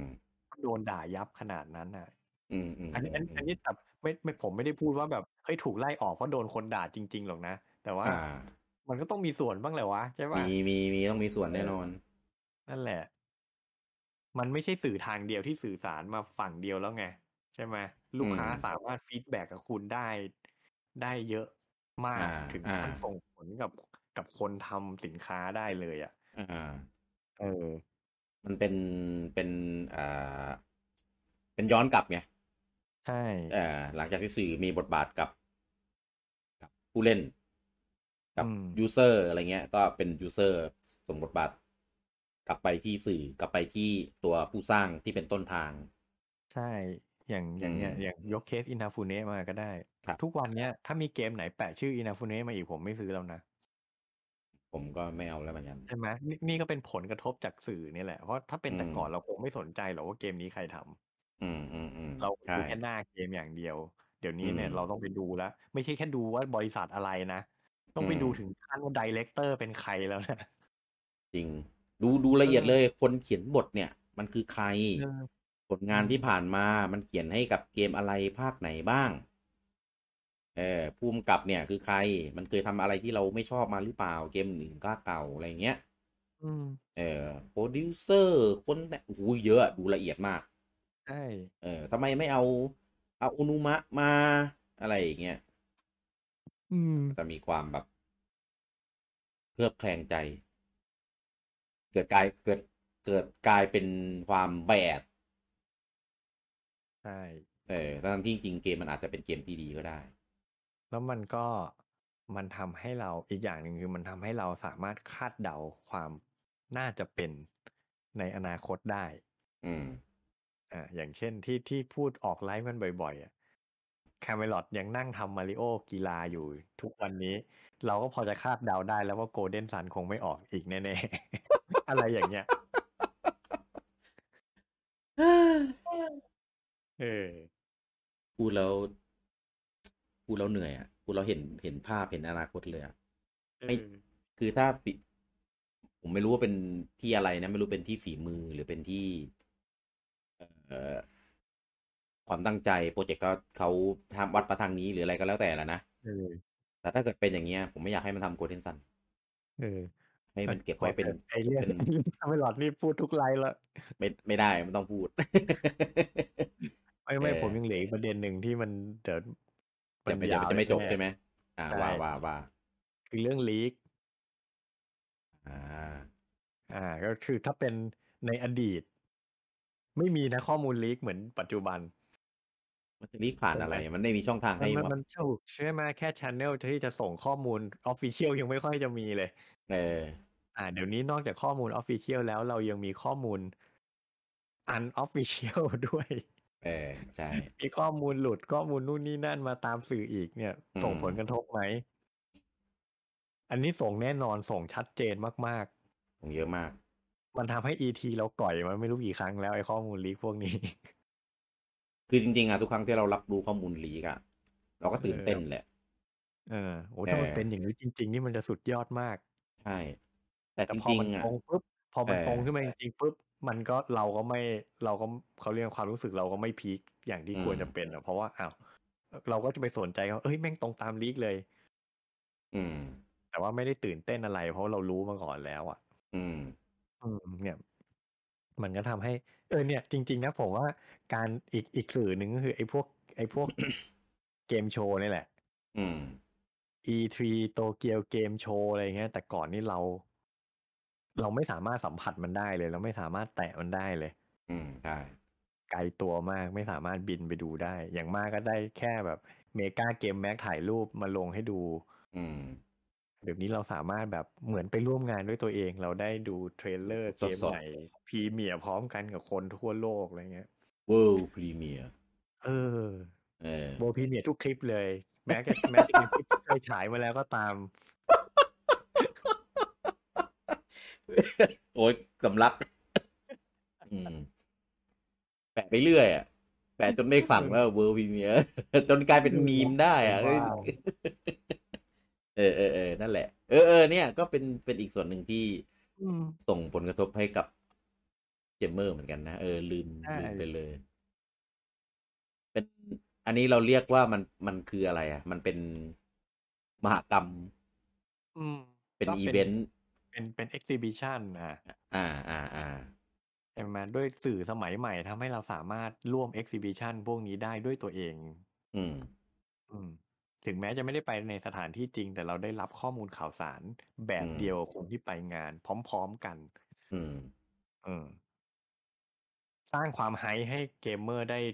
โอ้ตอนเด็กๆ เราไม่เคยไฮป์นะ เราไม่รู้จักอะอย่างมากก็แบบเฮ้ยเห็นเกมใหม่ในอเมริกาแล้วเราก็ตื่นเต้นตื่นเต้นอยากเล่นใช่ไหม อ่า แต่ในนี้แบบ เราได้เห็นเทรลเลอร์เกมใหม่พร้อมกันกับคนเป็นล้านๆคนทั่วโลกโอ้โหแบบอัตราความไฮป์แม่งมากกว่ากันเป็นเป็นหมื่นเป็นแสนเท่าเลยนะ อืม ดีกว่าเยอะ ใช่ จริง แถม จริง แถมเราสามารถเปิดช่อง YouTube อื่นที่แม่งมีรีแอคชั่นสด ดูไปพร้อมๆกันได้ด้วย อ่าอ่าอ่าใช่ใช่ใช่ เออ อันนี้เป็นเป็นอีกหนึ่งมหากรรมที่เฝ้าจับตารอคอยเหมือนกันนะ โดยเฉพาะของเพจเรานี่คือ นั่งต้องคือนั่งเฝ้ารอไดเล็กอ่ะ เดี๋ยวมันถึงเวลานี้มันจะต้องมีไดเล็ก ไดเล็กไดเล็กก็เป็นอีกสื่อหนึ่งเนาะ เออ มันก็เป็นเป็นมีเดียอีกอย่างที่ค่ายเกมเขาใช้ในการสื่อสารกับคนเล่นอ่ะ เออ อืม ไดเล็กมายังช่วงนี้มันจะมีไดเล็กเนี่ยมันมามาไหม เออ นั่นสิ พูดไปก็ไม่มีไดเล็กมาเดือนสองเดือนแล้วเหมือนกันนะคิดถึงเหมือนกันนะมาเอายังอ่ะปู แล้วเนี่ยไดเล็กส่งผลกระทบกับเราไหม เอายังอะปู่ ส่งผลกระทบแน่นอนใช่ไหมเพราะว่า เอ ทุก อ ทุกทุกทุกวันอังคารสามทุ่มเราก็ต้องมานั่งรีเฟซ เอ ท อ วิต รอ เตอ ดู ร์รีเฟซบุ๊กกัน ว่าปู่มันจะประกาศไดเล็กไหม เออ เออ กลายเป็นพฤติกรรมใหม่ของพวกเราไป แล้วอย่างปีปีที่แล้ว 2020 ไม่มีเนี่ยก็เฉาเฉากันทั้งปีเลย เออ นั่นดิ มันมันเอฟเฟกต์ขนาดนี้นะ ใช่ไหมล่ะมันมันเขาเรียกว่าไงอะ อ่า กิจวัตรประจำมันส่งผลถึงกิจวัตรประจำวันเราเลยนะ อ่าอ่าอ่าใช่ ใช่ป่ะเออสามทุ่มต้องมานั่งรีเฟซเอฟห้ารัวๆอย่าง เงี้ยทุกวันทุกวัน จะว่า เออเออเออทำทำเหมือนทำเล่นๆนะทำจริง เออมันเป็นจริง เออ ไม่ได้เล่นนะจริง เออ เออ แปลกว่ะ มันมันมันต้องมีมีมี จะเรียกว่าอะไรอ่ะ เป็นเป็นมนต์ขลัง เป็นเสน่ห์ ออใช่มันเป็น เพราะว่าด้วยความที่เขาก็ทำเป็น เป็นประจำอ่ะ อ่า อย่างไดเรกแต่ก่อนมันมาเป็นประจำไงแล้วแพทเทิร์น อืม เดิมๆไง อ่า ใช่ไหมพอเราจับไตมันได้เราสังเกตมันได้ เราก็ซึมซับแล้วมันก็กลายเป็นพฤติกรรมของเราไปด้วยว่าเอ้ยเราจะต้องมา เออ คอยติดตามมันช่วงเวลาแบบนี้ อืม อืม เพราะว่ามันมันเป็นสิ่งที่พวกเนี้ย มันมันมันค่อนข้างยูนิค อืม ค่อนข้างพิเศษ โดยที่เราก็ไปไปหารับความรู้สึกอะไรพวกเนี้ยจากที่ไหนก็ไม่ได้นะ ปล่อยเป็นคลิป YouTube มาก็ก็ไม่ก็ไม่เหมือนกันนะ ใช่ใช่ใช่ดูดูพรีเมียร์กับไปดูทีหลังนี่มันคนละเรื่องกันเลยนะ เออ จริง ต้องมาดูพร้อมๆกันมานั่งไฮป์พร้อมๆกันมานั่งดู อ่ ว่าแบบ มานั่งกรีดด้วยกัน เออมันจะเอาเอาเกมอะไรมาเปิดบ้างวะ อืม เออจะมีเกมที่เรารอคอยไหม อืม อืม จะมีเกมใหม่อะไรมั่งเอาเอามา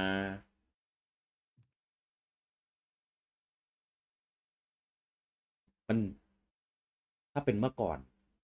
ถ้าเป็นเมื่อก่อนเต็มที่ก็จะปีหนึ่งมีแค่ครั้งเดียวคือช่วง E3 อะไรอย่างเงี้ย อ่าอีแต่แต่ก่อน E3 เราก็ไม่ค่อยรู้จักเราจะรู้จักโตเกียวเกมโชว์กันมากกว่า อ่าอ่าอ่า แบบมาจากหนังสือเกมไงเขาก็จะไปโฟกัสที่คอนเทนต์ ฝั่ง ญี่ปุ่น ญี่ปุ่น อ่า อืม อืมอืมใช่ E3 นี่ยุคอินเทอร์เน็ตเฟื่องฟูแล้ว เออแล้วเอาจริง อืม ๆนะ สมัยก่อนอ่ะ ผมดูเมกาเกมแม็กอะเวลามีโตเกียวเกมโชว์จริงๆเขาก็ไม่ค่อยไปถ่ายบูธเกมถ่ายอะไรมาเท่าไหร่หรอก อ่า ส่วนใหญ่จะลงแต่รูปพิตตี้อ่ะ ก็ชอบนะ ก็ก็ดีไงก็ดี ที่พูดนี้ไม่ได้อะไรคือชอบ เออผมตัดผมตัดเก็บไว้เลยแหละ พูดจริงพูดเล่น พูดจริงบางบางเล่มอะที่แบบพิตตี้แจ่มๆสวยๆอะ ผมตัดเก็บไว้เลยนะ ถูกใจอ่ะถูกใจมากอะไรอย่างนี้ เออ โอ้สุดยอดตากล้องตากล้องเมกาเกมแม็กนี่คือยิ้มแฉ่งแล้ววันเนี้ย เออเออเออโอ้ย ป่านนี้คนที่ลุงอมตัดรูปไว้นี่เลี้ยงหลานแล้วมั้ง เออ ผ่านมานานมากแล้วนี่ เออ ถ้าให้เลือกลุงอูมให้ยุคสมัยปัจจุบันน่ะ มันกลับไปเปลี่ยนเป็นเหมือนแบบเมื่อก่อน กลับให้มันค โอ้ ง โห อยู่อะไรเงี้ย ผม ใน เอา แบ แบบ บนี้แหละ ผมเอาแบบปัจจุบันนี่แหละ ติดสะดวกสบายไงเราอ่ะ ใช่สิ เออ ไม่ จะลำ ไม่ บากทำไมล่ะ ไม่นึกถึงเสน่ห์ของเมื่อก่อนที่แบบเอ้ยนะคุยกันกับเพื่อน โอ้ยเรื่องพวกนี้มันเป็นเสน่ห์เพราะมันผ่านไปแล้วไง อ๋อ ถ้าให้ไปนั่งลำบากอยู่กับมันมันก็ไม่ มันก็ไม่ใช่เสน่ห์หรอก คือมันเป็นเสน่ห์เพราะว่าเมื่อก่อนมันไม่มีตัวเลือก ใช่ คือความความนอสทาเจีย มันจะนอสทาเจียได้ก็ต่อเมื่อเราผ่านมันมาแล้วไง อืม ถ้าถ้าเรากลับไปเผชิญหน้ามันอีกรอบแบบผมว่าเราไม่ได้รู้สึกดีกับมันแน่ๆ เราจะแบบอุ้ยทำไมแม่งเป็นอย่างนั้นวะทำไมแม่งลำบากอย่างนี้วะอะไรเงี้ย ชีวิต เราไม่ โค แฮ ต ป ร ปี้ ลำบากกับมันหเลรอยกเออ อืมอืมอืมก็จริงนะ อืม ผมก็เลยกำลังคิดอยู่ว่า จริง ๆ จริง ๆ อ่ะ มันมีคำตอบในตัวของมันอยู่แล้วล่ะ ถ้าเกิดมันยังดีอยู่อะอะไรหลาย ๆ อย่างอ่ะ มันคงไม่เปลี่ยนไป ไม่ หรือ เปลี่ยนหรอกใช่ เอออะไรอะไรบางอย่างมันคงแบบไม่ล้มหายตายจากไป อืม อ่าเหมันอย่างหนังสือเกมเงี้ยคือมันไม่ตอบโจทย์แล้วไง อืม มันไม่ตอบโจทย์ทั้งของตัวเอง ทั้งในแง่ของธุรกิจ แล้วก็ในแง่ของนิดของเอ่อผู้บริโภค อ่า เออ มันก็ ก็ค่อยๆ ค่อยๆ จากไปจากวงการ ซึ่ง ซึ่งพอไปหายไปแล้วเนี่ย มันก็เหลือแค่ความคิดถึงที่เราจะมาพูดถึงกันอะไรอย่างนี้แหละนะ อืม เออ ใช่ แต่ถ้า แต่ถ้าความคิดถึงในระดับที่แบบ ให้เขากลับมาอะไรอย่างเงี้ย ก็กลับมาทำเป็นหนังสืออะแบบเดิมอะผมมีความโคตรมีความเป็นห่วง มีความเป็นกังวลเลย อืม เออว่าจะยืนหยัดอยู่ยังไงในยุคดิจิตอลแบบนี้ อืม อืมแต่ถ้าเกิดจะกลับมาเป็นแบบทำช่อง YouTube ทำอะไรคือแบบ เป็นเป็นสื่อเจ้าหนึ่งอ่ะ เป็นหัวเมกาแต่ว่าใช้สื่อแล้วก็มีเดียที่มีอยู่ในยุคปัจจุบันอ่ะ อืม ถ้าอย่างถ้าอย่างเงี้ย ผมว่าสนุก อืม เออเพราะว่า ผม เขา ว่ามัน มี แล้วมันผมว่ามันแล้วแต่แล้วแต่ว่าคุณจะออกแบบ business model คุณยังไง คุณจะคุณจะทำเงินจากมันยังไง ล่าสุดผมเห็นมีเพจเพจหนึ่งทำหนังสือเกม อืม เขาทำเป็นฟิสิกอลด้วยนะ หนังสืออะไรบทสรุปเหรอ เป็นแมกกาซีนเลย โอ้ เออ แต่ผมไม่ได้ผมไม่ได้ตามไปดูรายละเอียดเขาว่าเขาออกเป็นลายอะไร แต่เขาออกมาหลายเล่มแล้วเขาออกมาพักๆใหญ่แล้วล่ะ แล้วล่าสุดเขาเอาไปลงเป็นอีบุ๊กแล้ว อ่า เออ ผมก็แบบเฮ้ยทำไมยังทำอย่างนี้อยู่อีกวะอะไรเงี้ย เออเออเออเออ ลองวิเคราะห์ดูนะ ผมผมผมคิดว่าเดา ผมเดาว่าเขาอาจจะ เขาอาจจะออกแบบ business model ตัวเองว่าเขาต้องการเงินสดทันทีที่เขาขายก็ได้ไงอาจจะไม่ได้ อ๋อ อาจคือเขาเขาอาจจะเหมือนเราอ่ะคือทำโดยที่จริง ๆ อาจจะไม่ได้หวังเงินเยอะอะเพียงแต่ว่าถ้าจะถ้าจะได้เงินก็ขอได้เลยดีกว่า อืม อืม ก็คือขายขายอีบุ๊กอย่างเงี้ยมันก็ได้ตังค์เลยไงใช่ป่ะแต่ถ้าถ้าไป ทำ คอนเทนต์แบบดิจิตอลแบบช่อง YouTube อะไรเงี้ยโอ้โหกว่าจะ อืม ได้ซับสไครเบอร์ถึง อืม เป้า กว่าจะมีโฆษณามาลงกว่าสปอนเซอร์จะเข้ามันใช้เวลานานไง ต้องดูคอนเทนต์อะว่า อืม คอนเทนต์ที่ทำอยู่ในหนังสือเขาอะมันคือคอนเทนต์อะไร อืม ประเภทไหน เออคือผมว่ามันไม่ได้มีอันไหนผิด อันไหนถูกไงอยู่ที่ว่าเราอะอยากจะ อืม ทำแบบไหน อยากจะได้แบบไหนมากกว่า อืมคือจริงๆทุกวันเนี้หนังสืออะมันก็ยังมีคนซื้ออยู่นะ ใช่คือเขาเขาอาจจะสะดวกทำแบบนั้นมากกว่าก็ได้คือหมายว่าสกิลอ่ะเขาอาจจะแบบอ่ะเขามีสกิลทำหนังสืออ่ะเขาก็ไปทางนั้นไง อ่า อ่า อ่า ใช่แล้วมันยังมันมันก็ยังพอมีนิดอยู่แหละ มันยังมีคนที่ยังต้องการฟีลการอ่านหนังสืออยู่ อืม เออหรือคนที่ต้องชอบเก็บสะสม อะไรอย่างเงี้ยมันก็ยัง อืม มันก็ยังมีกลุ่มเป้าหมายแบบนั้นอยู่ ถ้าทำเป็นในเชิงแบบเป็นคอลเลกเตอร์เป็นของสะสมอะไรเงี้ย ก็ก็ยังยังขายได้แหละนะ อืม เออ ถ้าเป็นอย่างนั้นอะในแง่นั้นอะโอเคเหมันถ้าเป็นบทสรุปอะผมเห็นยังมีคนเอามาทำกันอยู่ อ่าบทสรุปอะยังมีอยู่ ใช่ แต่ เป็นเล่มๆอะ ที่ที่ผมเซอร์ไพรส์คือเพจเนี่ยทำเป็นแมกกาซีนอ่ะผมเฮ้ย อืมเนี่ยพอเป็นเป็นแมกกาซีนผมก็เลยแบบเอะเอะนิดนึงก็แบบอืมมัน เอ จะ อยังได้อยู่อีกเหรอวะอะไรเงี้ย เออยิ่งยิ่งลุงอมบอกว่าขายขายด้วยใช่ไหม ใช่ อืม เนี่ย ถ้าขายเนี่ยผมยิ่งเกาหัวเลยเอ้ยยังไงวะเออ ผมเลยว่าเนี่ยเดี๋ยวผมจะไปลอง ซื้อเข้ามาอ่านดูสักเล่มห ลองนึงเนี่ย ลองตามดู เออเขาขายในเมพอ่ะ อ่า อ๋อพูดชื่อได้ไหมหรือหรือหลัง เดี๋ยวค่อยหลังใหม่มาก็ได้ จำชื่อไม่ได้ ฟิก จำชื่อไม่ได้ ะรอย่าง อ๋อ จำได้แค่ว่าฟิก เห็นแล้วเห็นแล้วผมผมเคย เอ เห็ อนแล้วเออเออเออเออเออลองดูลองดู อืม นะครับ ถือว่าเรา แต่ไม่เป็นไรก็ช่วยช่วยกันช่วยกัน ช่วยโปรโมทให้ แนะนำอ่ะ เออ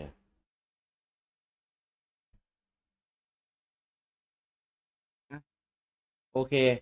นะครับ คือ เอาจริง ๆ นะ ไม่ว่าจะเป็นยุคไหนอะสื่ออะไรพวกเนี้ย มันก็ส่งผลกระทบ ถึงถึงเราตลอด ไม่ แหละ ทำอะไรก็ทางหนึ่งแหละ เออแต่ว่าเพียงแต่ว่าเมื่อก่อนเนี่ย สื่อที่จะมากระทบถึงเราอ่ะมีจำนวนที่น้อย น้อย อ่าการเข้าถึงที่อ่าไม่ไม่ไม่ทั่วถึง อืม อ่ามันก็เลยมี Impact กับชีวิตเราไม่ไม่ไม่รุนแรงมาก แต่ทุกวันเนี้ยคือมันอยู่รอบตัวเราไปหมดเลยครับ ใช่ เออมันอยู่อยู่รอบตัวเรา แล้วก็มีในในปริมาณที่มหาศาลด้วย มากด้วย มันมีทั้งจริงทั้งเท็จด้วย เออ อืม คือขนาดเลือกเสพแล้วนะ ยังเสพไม่ไหวเลย อืม ไม่ต้องนับที่มันผ่านผ่านผ่านมาหรอกโอ้ยเต็มไปหมด เออไอพวกปล่อยเฟกนิวนี่ก็ไม่เข้าใจนะทำกันไปทำไมเนาะ อืม เออ จะเอาคนตายข้างถนนมาหลอกกันทำไม เดี๋ยวเดี๋ยวเดี๋ยวอันนี้เรื่องเกม เอาเอาเอาคนละเรื่อง กัน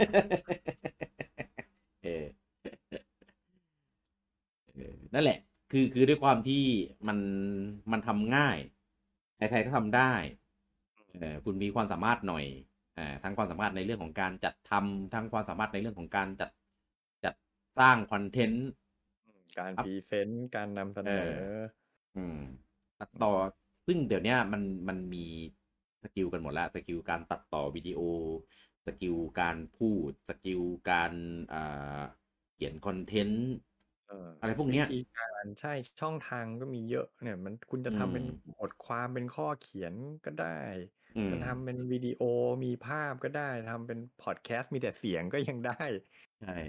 อืมก็แล้วแต่แล้วแต่ความ อืม ถนัดแล้วแต่ความสะดวก ใช่ดังนั้นมันเลยมีจำนวนมหาศาล มันเลยรู้สึกว่า Impact กับตัวพวกเราเนี่ยจะเยอะ เยอะกว่า เยอะ เออเยอะกว่าเมื่อก่อน เออเพราะมันมันมีช่องทางเยอะ มันมีปริมาณคอนเทนต์ที่เยอะ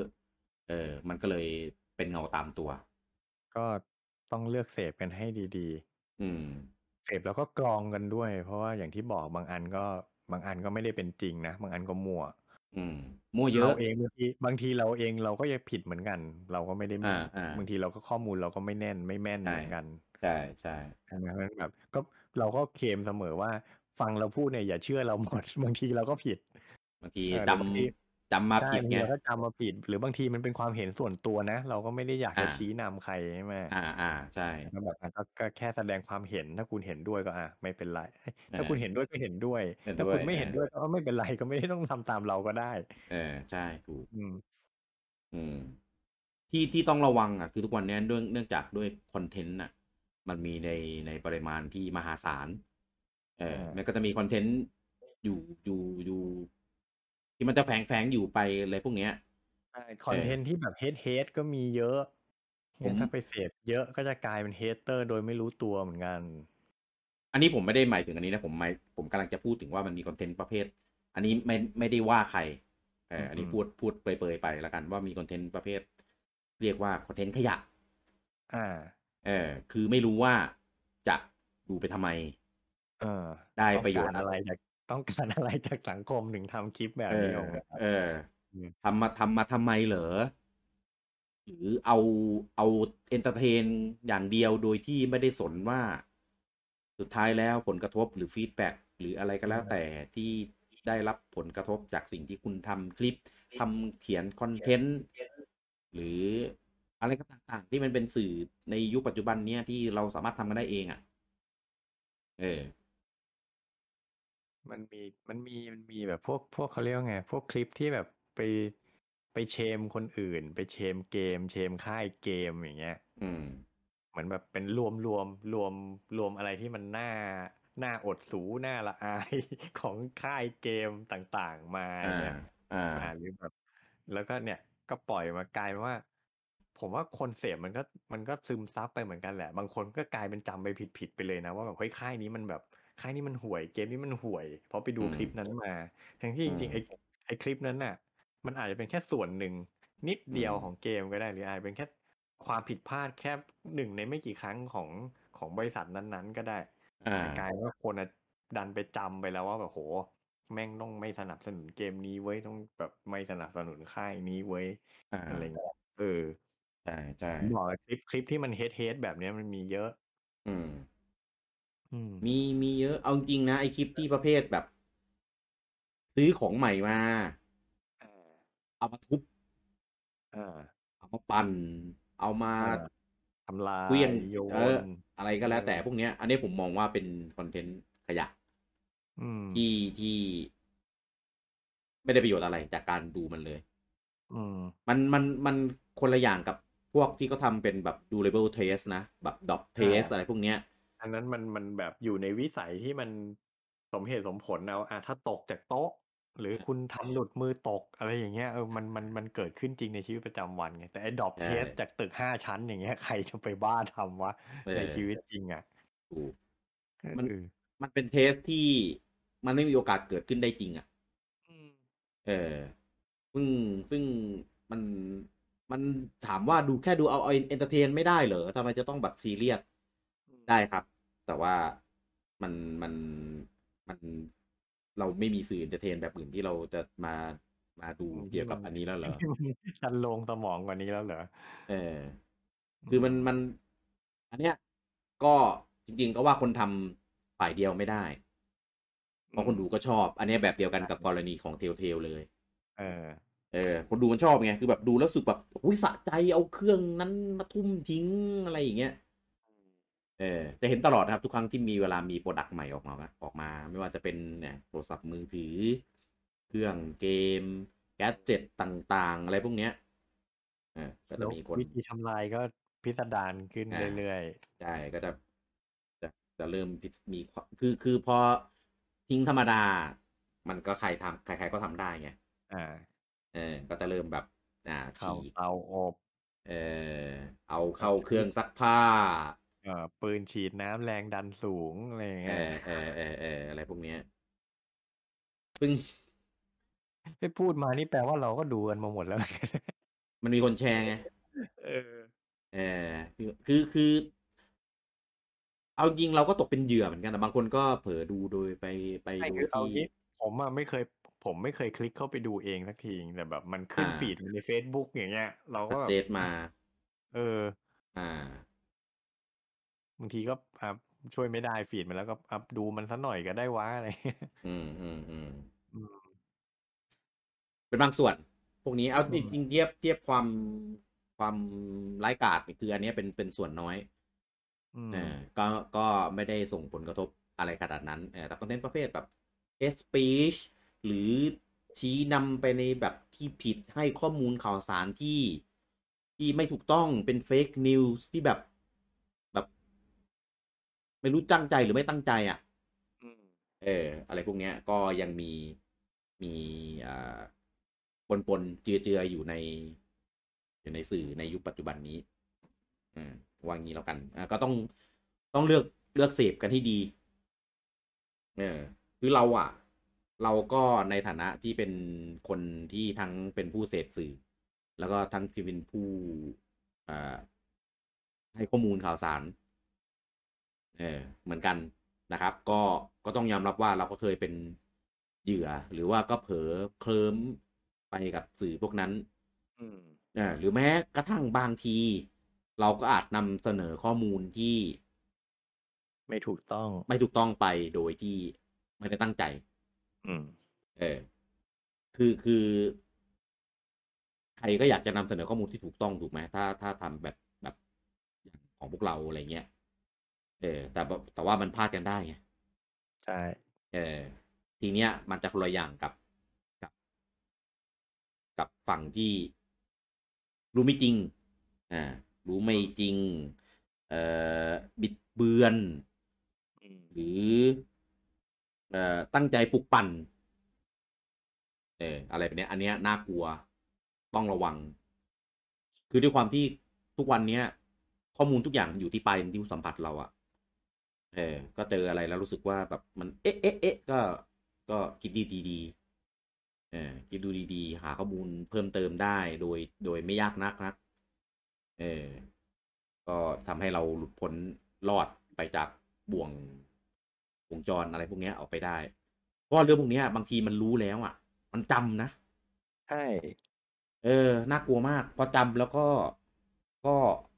ไปแก้ เราย ยาก เออ แล้วเราก็จะแบบเผลอพูด เผลอสื่อสารออกไปแบบผิดๆ อืม เออเผลอไปกระจายออกไปแบบผิดๆอะไรเงี้ย อืม มีพวกเราก็เป็นเรื่องบางเรื่องเราก็เสพมาโดยที่แบบ ไม่ได้คัดกรองเหมือนกัน เออ ก็เผลอกระจายออกไปผิดเหมือนกัน ใช่ คือ เออ บางทีอ่ะ มันเขาเรียกว่าไงอ่ะ บางอันไม่มีข้อมูลแก้ด้วยซ้ อืม ำผมยกตัวอย่างก็ได้ อย่าง อ่ะ อินาฟูเนะอย่างเงี้ย อ่ะ ทำไมผมวนเวียนอยู่กับเขาจังเลย เออแค้น ทุก ไง คน ความแค้น ทุกคนทุกวันนี้ยังเรียกอินาฟูเนะว่าบิดาล็อกแมนกันอยู่เลย ทั้งที่ความทั้งที่ความเป็นจริงเขาไม่ใช่อ่ะ เออ แต่ผมก็ไม่รู้เหมือนกันว่า มันผิดตั้งแต่เมื่อไหร่ทำคนเริ่มเรียกเขาว่าบิดาล็อกแมนตั้งแต่เมื่อไหร่ อื ม เออ แต่นั่นแหละ แต่ก็ยังเรียกมาจนทุกวันเนี่ยทั้งที่ก็มีข้อมูลออกมาแก้แล้วด้วยนะว่าจริง ๆ แล้วเขาไม่ใช่อ่ะ อืม แต่คนก็ไม่คนก็ไม่คนก็ไม่เปลี่ยนแล้วไง อืม ฝังหัวไปแล้วว่า เอออีตาคนนี้คือบิดาล็อกแมน อืม อืมอะไรอย่างเงี้ยเนี่ยเนี่ยคือความความความน่ากลัวว่าแบบเออบางทีพอคนเรามันจำอะไรผิดๆไปแล้ว มันก็ฝังหัวไปเลยอ่ะ อืม อืม ฟังครั้งจำจำครั้งเดียวแล้วฟัง เอ้ยฟังครั้งเดียวแล้วจำเลยไง เออ เออพอมีแก้มีอะไรก็แบบเหมือนเป็นข้อมูลที่มันมาดีเฟนต์กับของตัวเราเองข้างในเราก็จะแบบ ของที่มันอยู่มานานแล้วอะจะจู่ๆจะมาแก้ปรับปรับมันก็ อืม ไม่ได้ไงเออสมมุติถ้าบอกว่าป๋าที่เกรู้ไม่ได้ทำเซลดาไม่ได้ทำมาริโอมาหลายภาคแล้วเงี้ย อืม เออ คนก็จะแบบอืมใช่เหรอเขาก็ อ่ะใช่ไหมผมว่าผมว่าก็น่าจะยังมีคนอีกจำนวนมากอะที่ไม่รู้เรื่องเนี้ยว่าแบบ อ่า อาจจะยังอาจจะยังแบบเฮ้ยมาริโอภาคใหม่ ไม่สนุกเลยที่ไงรู้หวยจัง เออ เราจ ใช่ ริงๆไม่รู้ไม่ได้ทำแล้ว ไม่ได้ทำมาตั้งแต่ภาคไหนแล้วก็ไม่รู้อะไรอย่างเงี้ เอย อ อะไรอ เอย่าง อ เงี้ย แบบนี้เป็นต้น อืม อืม หรือแม้กระทั่ง บางคนที่ยังเข้าใจผิดว่าการที่ ค่ายเกม เกมของค่ายเติร์ดปาร์ตี้ไม่ไปลงเครื่องอื่น นี่เป็นความผิดของ Nintendo นี่ก็อีกอย่างหนึงเหมือนกัน อ๋ออ อะไรอย่างเงี้ยมันมันจะมีความเข้าใจผิดๆแบบเนี้ยอยู่ทั่วไปหมด อันนี้เป็นเป็นความเข้าใจผิดๆที่ไม่รู้ด้วยนะว่าจุดเริ่มมันมาจากอะไร ไหน มอนฮัน มอนฮันสี่ลงเฉพาะ TDS เพราะ อืม มีสัญญา อะไรกันอยู่ เออระหว่าง เออเออ เจ้าของไม่เอามาจากไหน อืม ไม่เคยมีข้อมูลออฟฟิเชียลออกมา แต่คน อืม ไทยนี่พูดเป็นตุเป็นตะเลยว่ามีสัญญาอะไรกันอยู่ เออ เอามาจากไหน จนจนยันภาคไลฟ์นี่ก็ยังยังยังมีประเด็นเรื่องนี้อยู่นะ ยังมีคนมาพูดพูดอยู่นะ อะไรอย่างเงี้ยมันก็ เออ อะไร อ่า อันเนี้ยอะไรแบบนี้เป็นต้นเป็นตัวอย่าง เออ ต้องกรองกันดีๆครับ แต่พอเรื่องเรื่องพวกเนี้ยมันพูดแล้วมันสนุกปากไง ใช่ เออ จริงไม่จริงไม่ คือ รู้ก็ผมพูด ผมจะพูดอย่างนี้ อืม ขนาดบางทีอ่ะข้อมูลที่มาจากออฟฟิเชียลยังผิดเลย ใช่ไหมหรืออ ม ข้อขนาดข้อมูลออฟฟิเชียลจากบริษัทเองอ่ะยังมีโอกาสผิดเลย อืม พอมาลงในสื่อบางทีสื่อไปเนี่ยเราก็จะเคยเห็นกัน พวกสื่อที่แบบไปสัมภาษณ์มา อ่า แล้วก็มาเขียนให้มันบิดเบือนไปนิดหน่อย อ่า อ่า มันก็ไม่ได้เป็นตรงความจริงร้อยเปอร์เซ็นต์ละ ครับ มันก็ผิดอ่ะมันก็แต่มันก็ถือว่าเป็นสารที่ผิดอ่ะ อืม เดี๋ยวนี้หนักกันถึงขั้นว่าแบบ มีคนคนหนึ่งไปรู้อะไรผิดผิดๆหรือเข้าใจผิดผิดๆหรือมโนไปเอง อ่า แล้วก็มาโพสต์คอมเมนต์อยู่ใน Facebook อ่า แล้วก็ดันมีคนมาอ่าน แล้วก็ดันไปเชื่อว่าคอมเมนต์นั้นนะเป็นเรื่องจริง เรื่องจริง แล้วก็โอ้โหแบบลามกันเป็นโรคระบาดเลยทีนี้ อ่า คือ ใช่ ต้องต้องต้องต้องเขาเรียกไงต้องกรองกันเยอะๆนะว่าไอสิ่งที่คุณอ่านเนี่ย มันเป็นแฟกต์หรือมันเป็นแค่ความเห็น ห อ่า รือมันเป็นแค่มีม หรือมันเป็นแค่มุก เออ หลังๆเนี่ยมันมีคลิกเบสเยอะ อันเนี้ยที่เราไม่ได้ไม่ได้ เออ พูด อะไรอย่างเงี้ย อันนี้น่ากลัวมาก เออคือทำอะไรก็แล้วแต่เขียนเพื่อหลอกล่อแย่ให้เรามีความรู้สึกแบบอยากรู้ เออ เออ อยากแบบเฮ้ยจริงเหรอวะ เออ หรือบางคนก็ไม่ได้คลิกหรอก อ่านแค่หัวหัวข่าวที่ล่อ มากกว่าเออ เออ แล้วก็จำไปแบบนั้นเลย ใช่ โดยที่ ซึ่ง โดยที่ไม่รู้ว่า นด้เกี่ยงอะไรกับเนื้อหาข้าง เอ ใน อ เลย ถูก อืม ไม่ได้รู้เลยว่าเนื้อหาข้างในเป็นยังไง รู้แค่ว่า ที่พาดหัวแค่นั้นเองที่หัว มี หัวข่าว มีมีอยู่อันหนึ่งอันอันนี้อันนี้เป็นเป็นเป็นเป็นประสบการณ์ที่แบบผมเจ็บใจมาก อ่า สมัย VU ออก อ่า เลดจี้ออกมาให้สัมภาษณ์ ผมรู้เลยว่า ว่า อันไหน VU ว่า VU แรงกว่า PS3 กี่เท่าก็ไม่รู้อะ สิบเก้าเท่า เออ แล้ว อืม คือเราเราก็เลยแบบ ไอ้ ไม่ไม่เชิงอ่ะคืออันอันนี้อันนี้ส่วนของผมเองเลยนะ คือผมก็อ้าวก็เนี่ยก็มันเป็นข้อมูลที่ออฟฟิเชียลออกมา คือผมไม่ได้ตั้งใจจะเอาไปอวดหรือไปไปทับถมอะไรใครนะ อืมอืมอืมอืม เพียงแต่ว่าเอาเอาก็โยงกลับไป G คอนนั่นแหละสมัยนั้นยังอยู่ G คอนอ่ะ อ่า เหมือนมันก็มีการพูดคุยกันนะว่าแบบ เฮ้ยเขาเรียกว่าไงบัฟกันเรื่องสเปคเครื่องอ่ะ อืมอืม เออ ทีนี้มมันมันผมจำได้ว่ามันเคยมีอยู่ครั้งหนึ่งอะที่แฟนนินเนี่ยก็ไปเอาบทสัมภาษณ์ของเลดจี้เนี่ยมาเป็นเรฟเฟรนซ์ว่าแบบ เฮ้ย ข้อมูลที่ Nintendo บอกออกมาเนี่ยว่าสเปค Wii U มันสูงกว่า PS3 เยอะมากนะ อ่า แต่ด้วยอะไรก็ไม่รู้ปรากฏว่าจริง ๆ แล้วมันไม่ใช่ อืม เออ แต่คนใน G คอนน่ะ พูดไปกันไปหมดเลยว่า แฟนนินน่ะมโนกัน ม ไป โน เอง เออ ว่า VU สเปคสูงกว่า PS3 ซึ่งจริงๆ เฮ้ย กูไม่ได้มโนเว้ย กูเอามาจากข้อมูลที่ออฟฟิเชียลพูดเลยนะเว้ย แต่เข้าใจไหมแต่กลายเป็นว่า เฮ้ย ภาพจำความทรงจำของทุกคนกลายเป็นว่าแฟนนินแม่งมโนกันไปเองหมด ผมว่า อ่า อ้าวอะไรเนี่ยเนี่ยมันเป็นอย่างนี้จริง ๆ อ่าอ่าอ่าอ่า เอ ใช่ อก็คิดดูเนี่ยถึงถึงพูดไงคันนี่ขนาดแม่งประธานบริษัทออกมาพูดเองยังเชื่อไม่ได้เลยอ่ะ เป็นอ่าออฟฟิเชียลเฟกนิว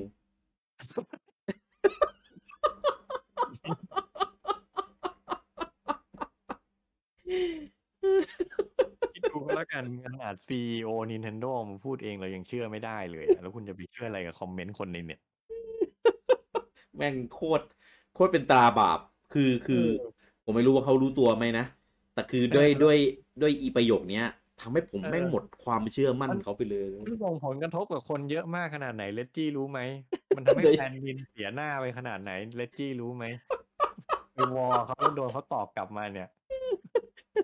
คือตอนยังไม่ออกก็ไม่เท่าไหร่หรอก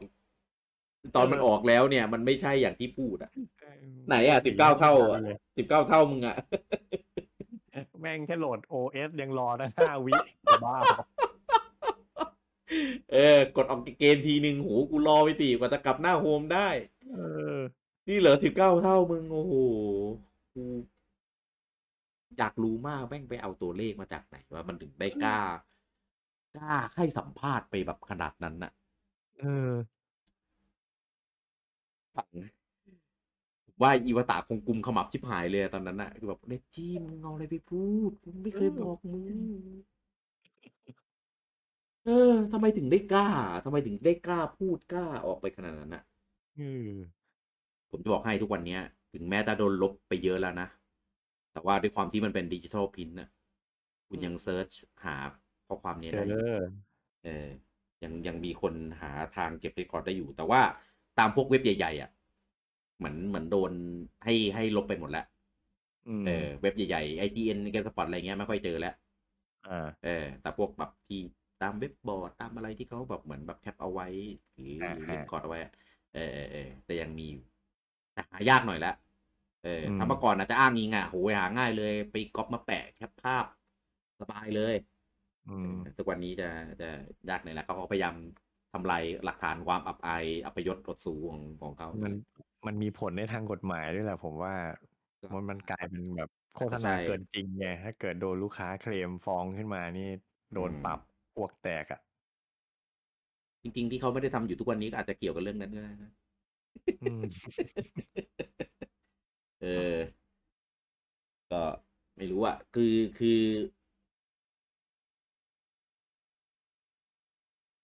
มันไม่ใช่เราเสพไม่ระวังนะ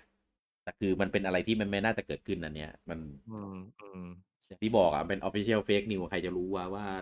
มึงเป็น CEO อินโดอเมริกา แล้วมันจะให้ข้อมูลอะไรแบบนี้ได้อ่ะ เออ คือมันเป็นอะไรที่ควรขนองปากได้เลยวะพวกเนี้ยให้มาเป็นตัวเลขเป๊ะๆเลยคือที่แบบโอ้โหหลับหลายเท่าแรงกว่ามากเออไอ้อย่างเงี้ยยังยังพอ เออยังพอให้อภัยไงนี่มึงพูดมาเป็น exact สิบเก้าเท่าผมจำตัวเลขผมไม่เคยลืมเลยลุงภูมิเออเพราะผมเนี่ยเป็นคนที่เอาตัวเลขนี้ไปแปะไปวอไปขิงไปเกทับรับบ่อยมากเออแล้วก็หน้าแหกยังออฟฟิเชียลหน้าแหกเลยคือแบบ เออ เลยเลิกเลิกเชื่อถือเลยอ่ะก็เป็นผลกระทบเป็นเป็นเป็นตัวอย่างบางส่วนที่ได้รับผลกระทบมาจาก สื่อในยุคปัจจุบันจริงๆแต่จริงๆอันเนี้ยโทษสื่อไม่ได้หรอกโทษคน